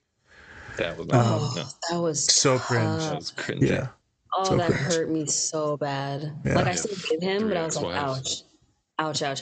That hurt. Ouch. That hurt. Yep. Yeah. That's why I love Nate in this scene with the Diamond Dogs. He said, "I think we can change some for the worst, and some for the better, but we can change." Both of you, before we go further and we dive a little bit more into Nate and then we go back to Roy, do you believe that people can change, Dom? I think I agree more with what Trent said, that you kind of accept that you are who you are. I think that maybe small things you can change about yourself, but I don't know if those big changes happen later on in life because you've been living the same way for so long. So I resonated more with what Trent said. So I think that people try to change, and they may be able to uphold that change for a certain amount of time, but at some point you're going to revert back to your bad habits. You're just going to have to accept that you are who you are. So just let it roll. Mm. What about you, Hoss? Big Dog, Grand Salami, Bakuba, Jesus, Jimmy Neutron. I have to agree with Leslie more. I think it all depends on the people you're around. And then I think that changes, because it's at what point do you say like this is yourself? Is it like when you're a kid? Is it when you're a grown adult? Because I've seen adults change who they are. Is it when you're 17? Is it when you're 18? It's like it's hard to just say like, you know, this is who you are. You cannot change, because if you're around certain people and you think and you see them and you go, okay, I really have to take a look at myself and kind of change who I am. I think you can. It's very hard work, and a lot of people don't do it because it's hard work and it's hard to change. But I think you can. It's kind of like I was just watching the show The Good Place, and they talk about that all the time of just like, are you evil like from the get-go? Can you be good? Yeah, can people be good and stuff like that? And so it's a really good question. And I personally think that as long as you take advice and you want to take those steps to actually be somebody who you're proud to look at in the mirror, I think so. Because you take a look at Rupert, like he doesn't have people around him that can tell him anything because he's at the top, and usually people at the top can't, you know, get advice from other people because they got to the top. And so you see his downfall.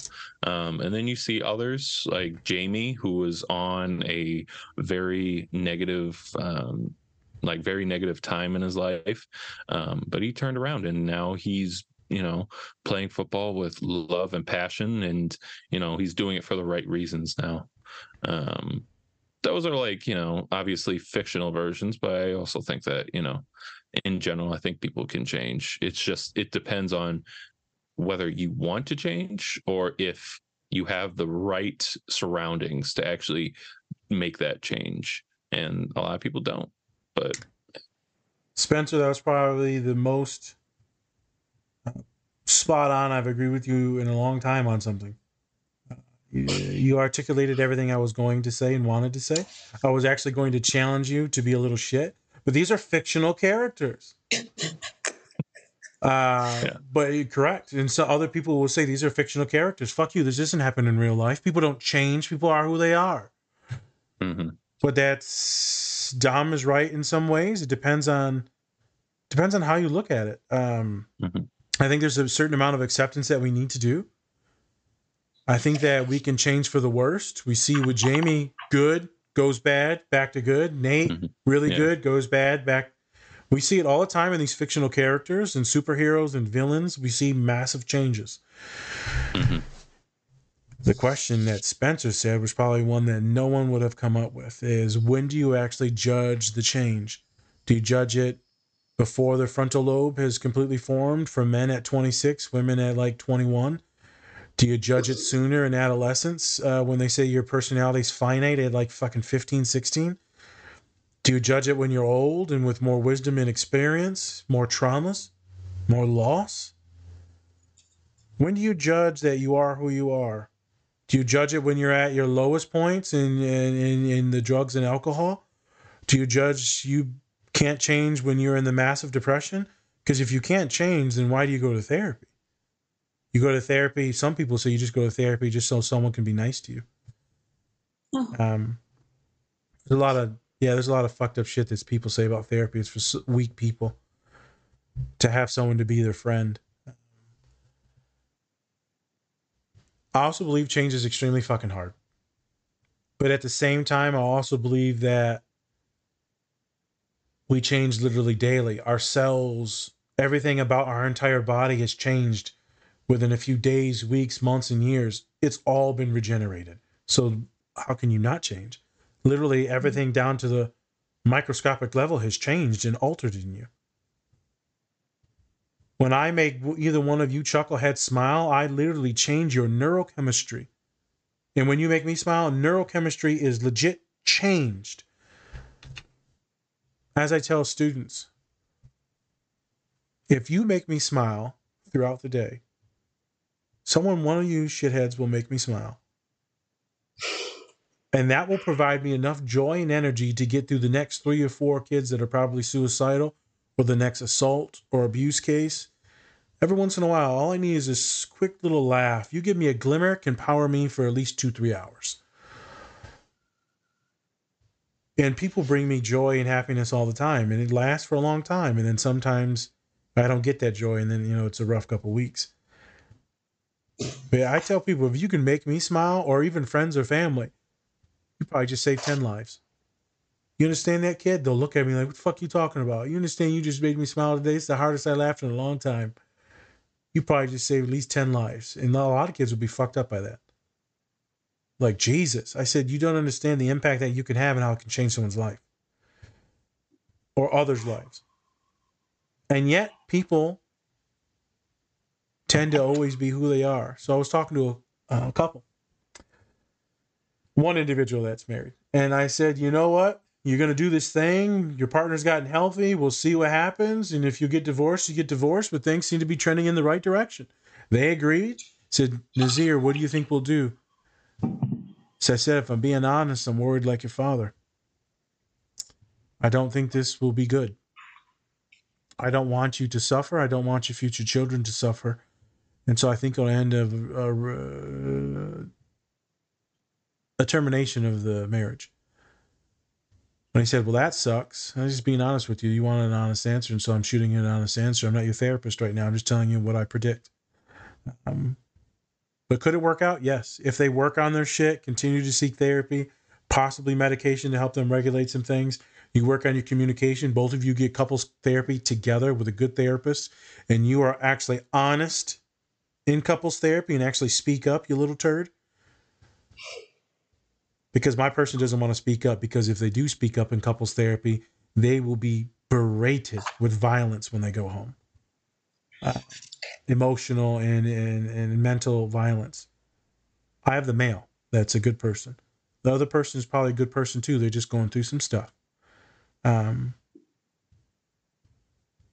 so we ended the conversation. I said, you know, there's this old saying that zebras don't change their stripes. And he cracked up. I never heard this saying. I'm like, okay.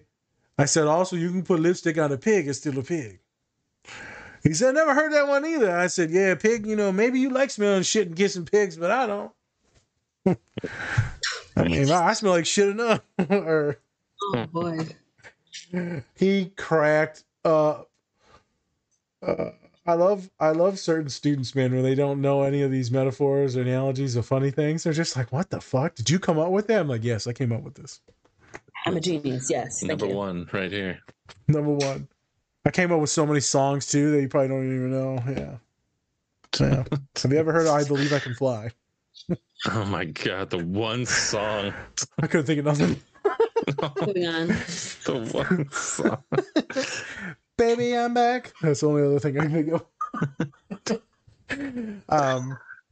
So it's fucked up that I say that people can change, and I said that Spencer said, and yet I still said, zebras don't change their stripes. I don't have an answer for this one. I asked you two to see what you thought. I don't have an answer. I believe that people can change for good and bad. And I also know that it's extremely fucking hard and that a lot of people don't. Do I believe it can be done? Short answer, yes. Mm-hmm. Do I believe that people will choose to? Hell no. I do hope the person that I talked to the other day chooses to change for them, right, their family, and their future children. Will they? Statistically, I think they will. But we'll see. Me and Pops got to take care of some stuff. See what happens. Right. Maybe we can beat the shit out of them. In a good way. Oh, yeah, of course. Yeah. It's not a client, so I can... Bruises. Not a client. I can do whatever they want. Yeah. We're going to play Bad Cop, Bad Cop. Bad Cop, Worst Cop. Bad Taser, Cop. Taser. That's yeah, we're going to play Bad Cop, Disabled Cop. Oh, my God. All right, moving on. Moving on. Last scene. Yeah, last scene. Like, he's going to be like, you son of a bitch. Yeah, I'll get you eventually. I'll get there. Jeez. All right. You just make a disabled joke. Okay, listen. Last one. Take it away. All right. So, this was... okay, so Edwin's back. Postseason. He's back. And he's trying to get all of the league owners to make one big league and cut out all like the small teams. So that then they all get the money, they all get the power, blah, blah, blah, blah. You know, greedy motherfucker. And so Rebecca, Jesus Christ, Rebecca is in the room with her ex Rupert, who's the owner of Ham, and yeah, oink oink. In this scene, Edwin's trying to get them to sign into the league, and Rebecca just doesn't want to be part of that because she wants to make sure that the fans get, you know, first. They get first bid, and it's all about them. It's not about the owners or getting money. It's all about, you know, having that joy of watching their team play. And so she goes into a story about Rupert and how he came to be the owner pretty much of that team, and how he's just a little boy who got smacked around by a security guard, who's because he snuck into the game Tuesday night, and then came back 25 years later to buy the team and actually gave a raise to the security guard. And then, of course, after she made her speech, all the owners rejected the agreement, and Edwin. I was like, what was his name again? Pretty much had another meltdown and threw food all over them. So, yeah. That's temper tantrums. That's not cute. Mm-mm. No. He deregulates so bad. Jesus Christ. Because he's entitled. So he's like, you're telling me now? That's crazy. Yeah. So entitled. She said, is this a fucking joke? His eyes just went. I loved that. We love a powerful woman. That was a moment. She was the moment. Mm-hmm. Yeah, she is everything. Calm it down. I know you think so. Mm-hmm. Yeah, I just feel like Danny Rojas. Football is life. Rebecca is life. Danny Ross. Rojas. Danny Rojas. Rojas. I said. I think that was Adam Sandler's name in 51st Dates. Bro. Yeah, those eyes. And you know, here's what fucks me up about Edwin is that he was the dumb cop in New Girl, like the idiot that couldn't do anything. Isn't that crazy? He plays an idiot in almost every show he's ever been in, a complete buffoon, and yet it's so hard for me to take him serious. I just thought I'd bring that up. I mean, he had there was an episode with Conan O'Brien, the late night show host. He did like all of these. He went to all these different countries, and he actually went to Africa with him. And they, so they got to see where like the first like slave ships and things like that came about, and all that stuff. It was actually a really great episode with him, and then he talked about like his African roots and things like that. So if you can check out that episode of Conan Travels or some shit like that. It was actually really cool. So and he actually did an episode in Japan, or no, it was Korea, with the dude from The Walking Dead. I forgot what his name was. Oh, Steven Yeun. Yeah, Steven Yeun from Beef too. Okay, so there you go. That was really cool too. So yeah, I like Beef next. You're gonna have a straight panic first episode. You're having a straight panic attack first episode. It's straight just fucking stupid, like all out there shit, and I'm like, all right, it's intense. First episode is like pure anxiety. It's fine. Yeah. All right, so back to the scene. What do we think of this? What do we think? What a power move. Like, such a power move, especially because I think she was unsure if she wanted to go in the first place, whether it was because she was the only woman there or because she's like, I don't know if I want to support this elite team. Like, that sounds so stupid. But I think she decided to go because she was like, I need to say my piece to try and convince these people to not sign this deal. She was like, we care about the fans are the reason why we're in our position. They're the reason why we have all this money, who are supporting our teams. And I really liked her line of, just because we own the teams doesn't mean we control them, or just because we control the teams doesn't mean we own them. Something like that. It was really good. I can't remember what it was, but I thought it was really great. And I kind of wish you kind of kept the part where she rejects Rupert, because he needed that. He needed that schooling. He really needed that.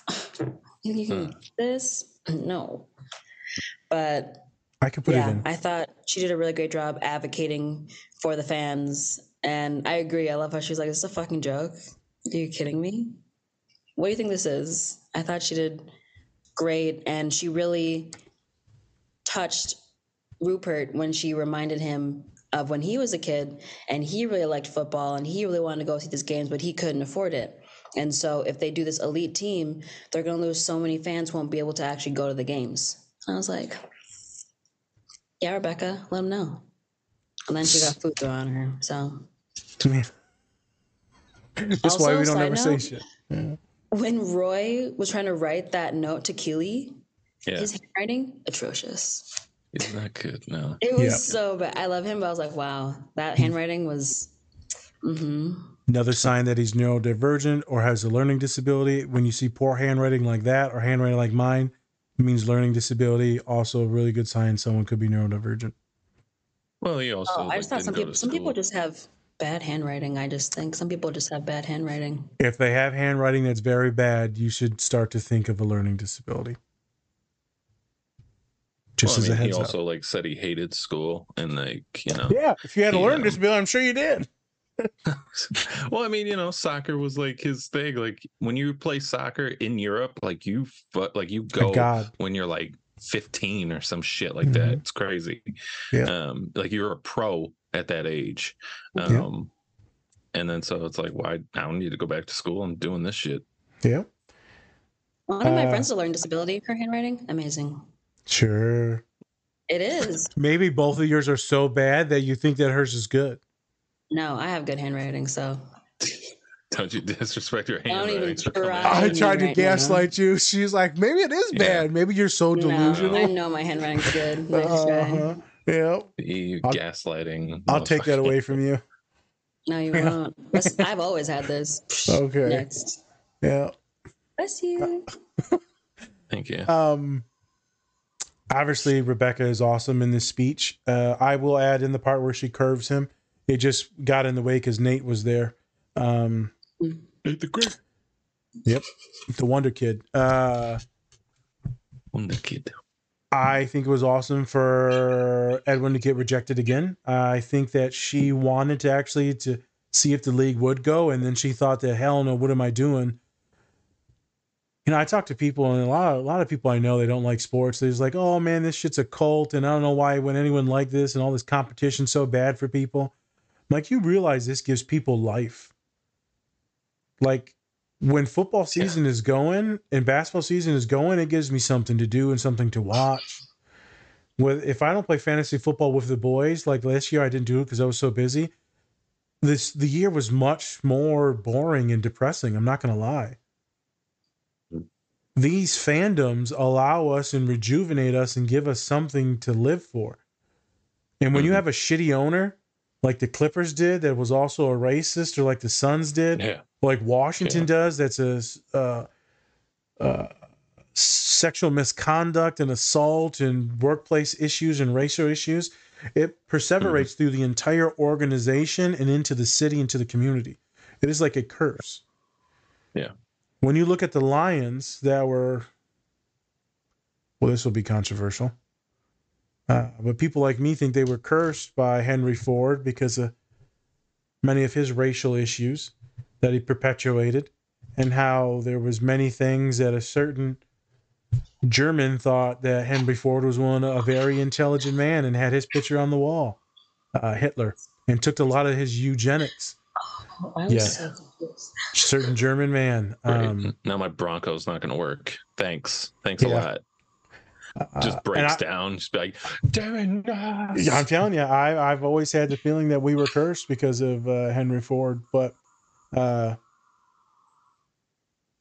know, but then but wait a minute, hold on a second. You can't say that because then you also won championships for the NBA and shit. That was the Pistons, different owner. Here we go. We're talking about owners. We're talking about owners. It's still Detroit, bro. It's still Detroit. We're talking about owners, though. The Lions owner cursed. Now it's under new owners. So we're talking about owners and how it can perseverate through a thing. Rupert, his personality perseverated through everything. Terrible human. All right. Terrible human. I love. FYI, Rupert used to be good, and then he changed to bad. I wonder what the hell made him change to bad. Was it just greed and the money in women? Probably. That's usually how it goes. That adds up.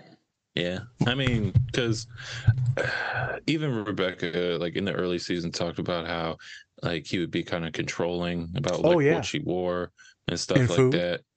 Yeah. And so I think that's usually the, you know, the thing is like when you get greed, then it's like your whole personality changes and then, you know, starts like bad cycles over and over again.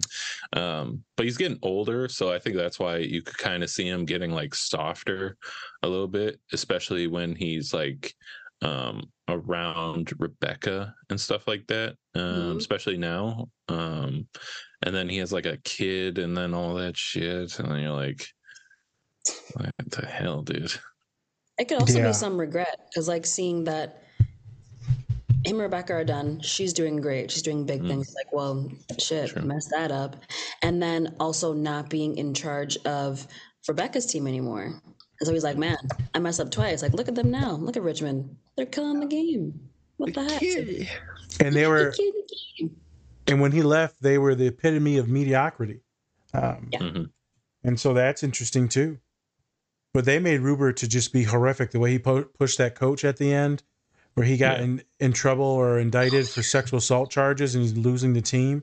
Like they made him to be pretty much the Washington Redskins owner, Dan Snyder. Yeah. They made him be, I don't even remember that guy's name for the Clippers, but they turned him into that guy from the Clippers. Wasn't it like Donald something? Yeah. Sterling? Don Sterling? Was it Donald Sterling? I think it was. Okay. Yeah. The Suns owner also bad. There's a lot of bad owners out there. I remember the owner for the women's team for Atlanta, and the women were like, nah, you're getting out of here. She was a mayor too in that town, I think, or an elected official. Oh, wow. She ended up losing her government job because everyone voted against her in the next race. Wow. Intense. Crazy. Sports are powerful. Go ahead. Oh boy. Can I say something before we, like, especially with Donald Sterling, that shit pissed me off really bad, because not only did he not, like, he had to sell his team, but also he got like billions of dollars for the team. Billions.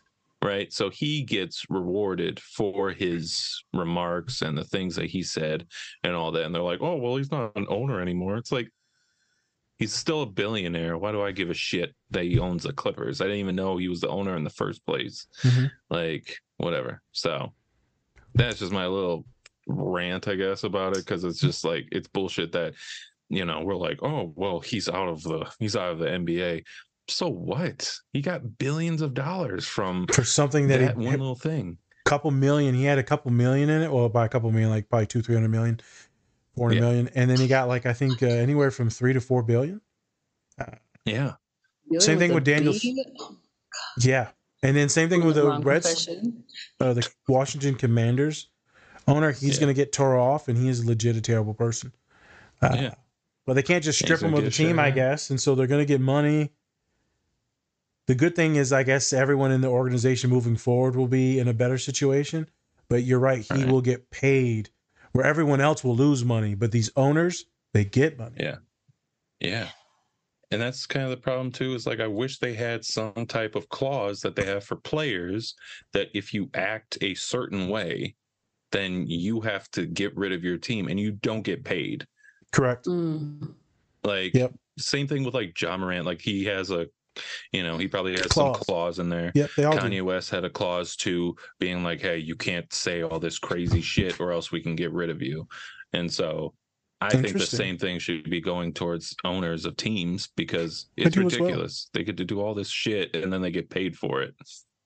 No, I have no idea. Yeah, I agree with that statement. Like Rupert, he loses his team, but what they don't tell you is that he loses his team, probably has to sell it and gets tore off. Yeah. And he probably, like, you know, loses money in like a divorce and shit like that. But at the same time, he's still getting money. Like, still get money. Yeah. Yeah. Interesting things.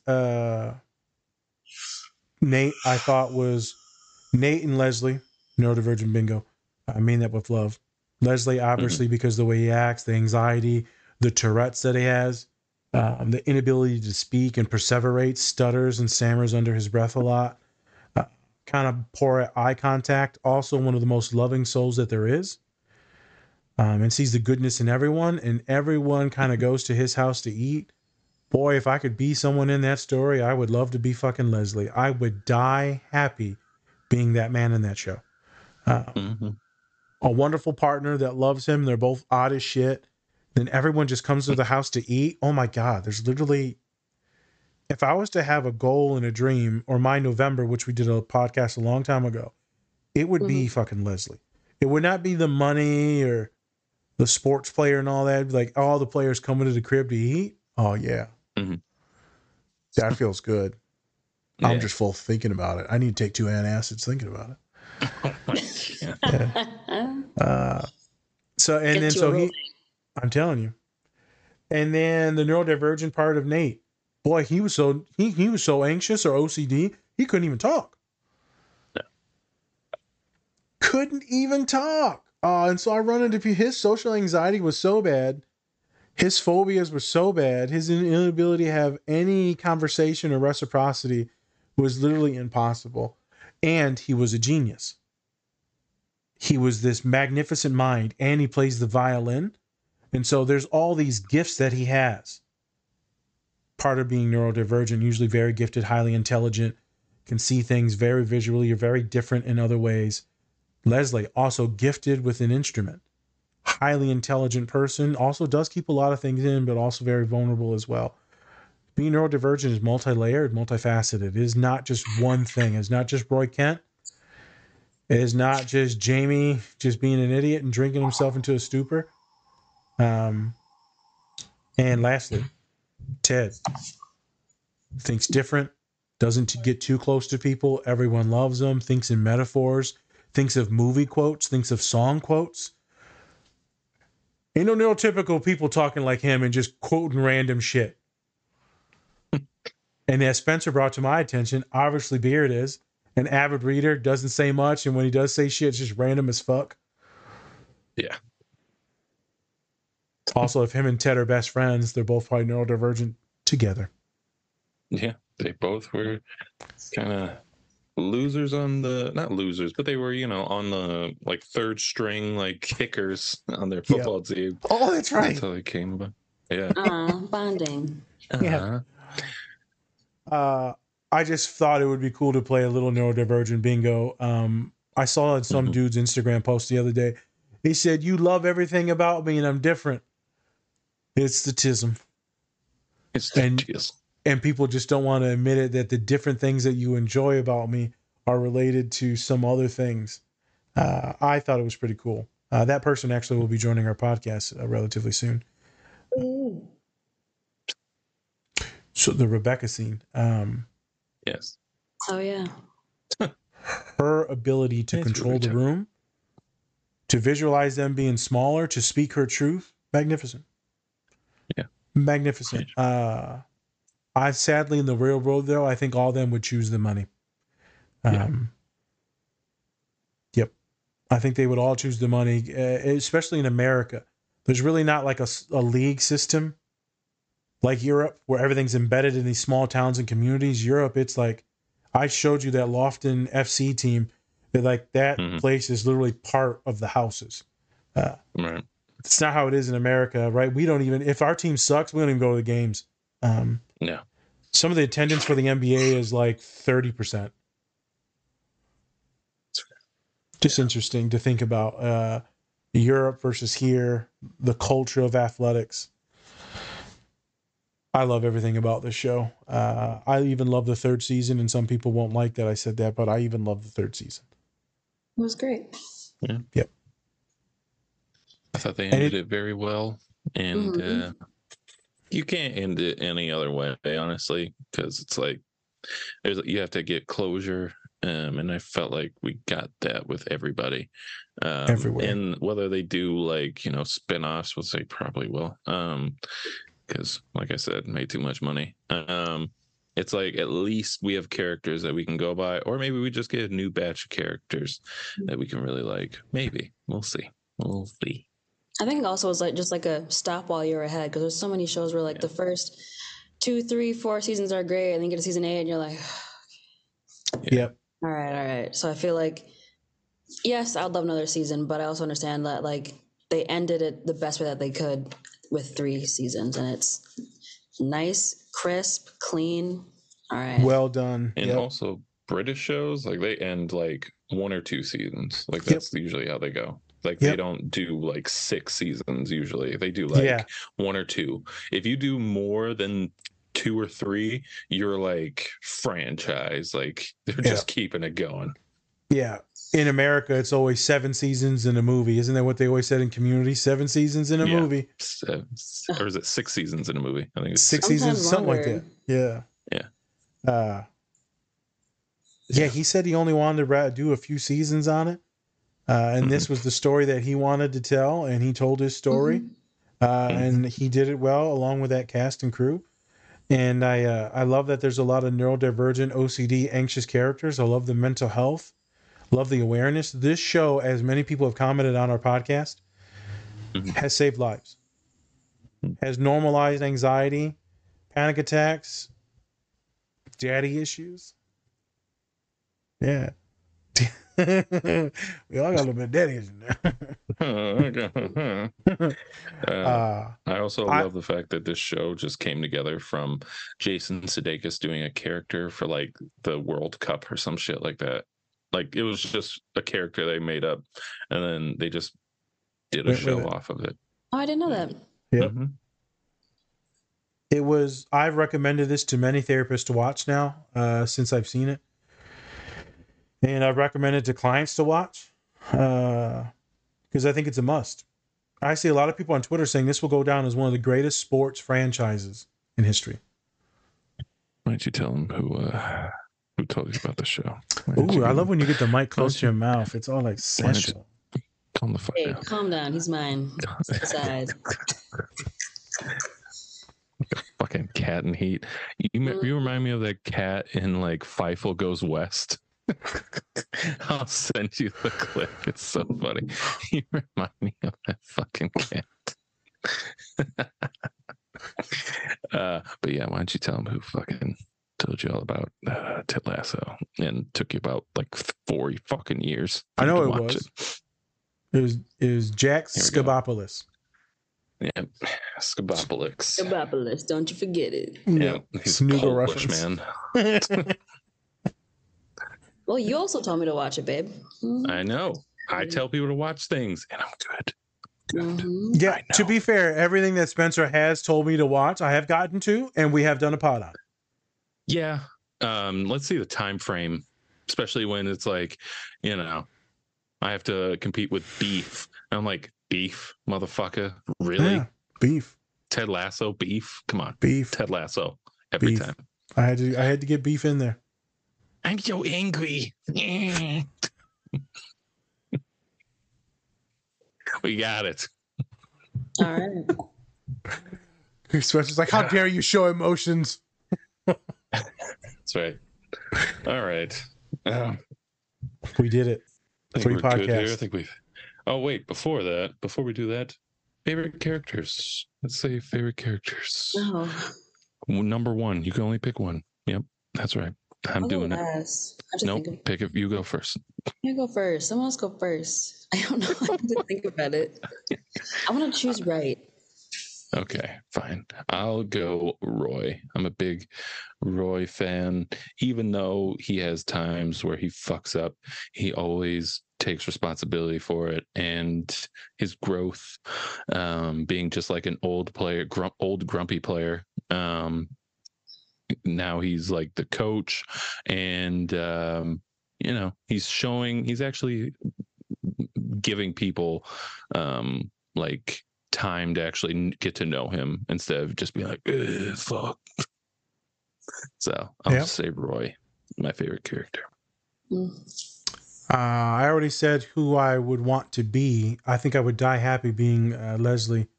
But there's something about Sam and his voice and his articulation. His goddamn monologue. I'm telling you, man, Sam. It's Sam all the way. I am very gay for Sam.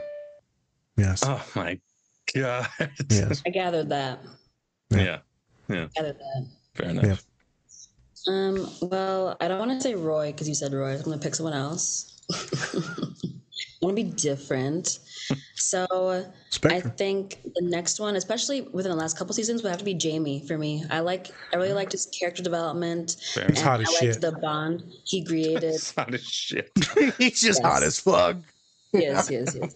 Can't confirm. Oh, my Lanta, my Pampers. Always turns into a black woman. Southern woman. Mm-hmm. That was a white Southern woman. Mm. That was black. That was black as hell. Mm-hmm. But I also like his relationship with Roy. I really enjoyed that.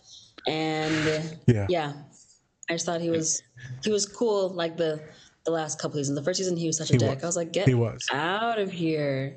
But then he really grew on me. Like, he really grew on me. Anyone have like a least favorite character at all? Like, not Rupert. You can't say Rupert. That's easy, right? You can't do that. Honestly, kind of Keely for me. She kind of took a step back. Like, don't get me wrong, I like her personality and stuff like that, but she hasn't really, like, I don't know, she hasn't really changed much. Like, she's always kind of the same person, which is fine, but she's kind of meh. It's like, I think a lot of people actually, they complained about her story arc because they said, what was her story about? She never got to really evolve, and she kind of got poo-pooed on. A lot of people complained about her story arc and the way the writers did her, and then they gave her a little bit of a happy ending where she got her own company. I think they kind of did her dirty, her character. Yeah. I think they kind of needed her, at least like her personality, to kind of stay the same, because she was the one of the few people who could like get through to Roy and get through to Jamie. So I really appreciated her character for that, and kind of just like some relief for those tougher scenes. I appreciated her for that. I thought she was fun and quirky. I was like, all right. She was. Same. I liked it. She was the neurodivergent kid. Like, I liked her. Yeah. Like, I liked her because of that, her personality, but it was kind of just like there was nothing making her like going up until like the end of like the first season, and then it was kind of just like staying here, kind of going down when she got with fucking what's her face. I was like, really? Yeah, they blew her story arc. A lot of people on Twitter complained about it because they could have gassed her up a lot, and she rescinded. I actually don't know if I have a character I dislike the most. I mean, I could go Nate because in how mad and how angry he made me, but the turnaround, I'm not sure. Yeah, maybe they're all great in their own respect. Yeah, maybe each got something where you're like, Maybe it'd be Danny Rojas for me because he never got any evolution either. He just stayed peppy, and that was it. And then he got angry for like an episode, and then back to normal. They didn't do much with him at all. Well, I mean, kind of when he was like, he hated after he killed the dog and stuff like that. Yeah. There's that. So there was, there was a time where he was like depressed, and then he got like two women on his arms. I know. Living the life. Like, yeah, damn. He wasn't Danny that wild either. He kind of just stayed the same too. Yeah. Yeah, it's hard. He was just the relief that was needed when the tough stuff happened. So appreciated. I hated them all at times, and I loved them all at times. It's hard to answer it, brother. Yeah, that's fine. Other than Rupert, it's hard to answer it. I even love the dudes at the pub. The three knuckleheads at the pub and the Sweet bartender, guys. The owner. Yeah, I love May. Actually, there's one character I hate more than any of them. It's Ted's wife. She was the worst person. Dr. Jacob. Ever. And I didn't like him. Dr. Jacob, like goodbye. They were both terrible because she got with her therapist, not even just her therapist, her fucking couples therapist, which that is. They were doing couples counseling together with Dr. Jacob. Like, that's fucking low. That was rough. I didn't even see that. It's like, out of all the people, you chose him. Like, I understand, like, bonding and shit, but that's a whole different type of bonding. That's not, bro. That's not what you're supposed to be doing. That's so toxic. And I didn't even know he was the therapist. That's a huge ethical no-no. And of course, it's a dude getting with the woman too. They always shit on dudes as therapists, man. Yeah, they make us all look like perverts. Yeah, yeah. And it's not great. And then, of course, you know, I mean, it's. I just think that she was probably like one of the worst characters and shit. Like, and she was like trying to make it work, but not really. Mm-hmm. And so I would probably say she's probably my most hated character for the show. Okay.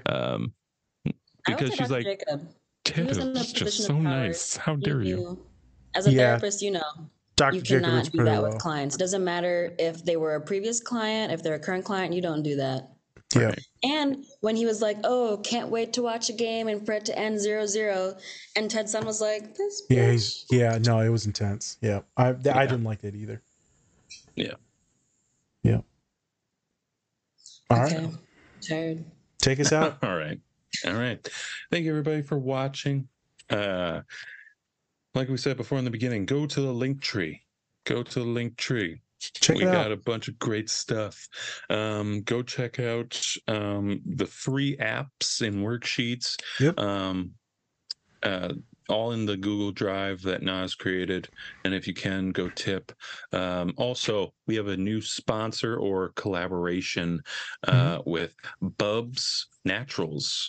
They have so many different great natural ingredient things like collagen powder, MCT powder, apple vinegar, apple cider vinegar.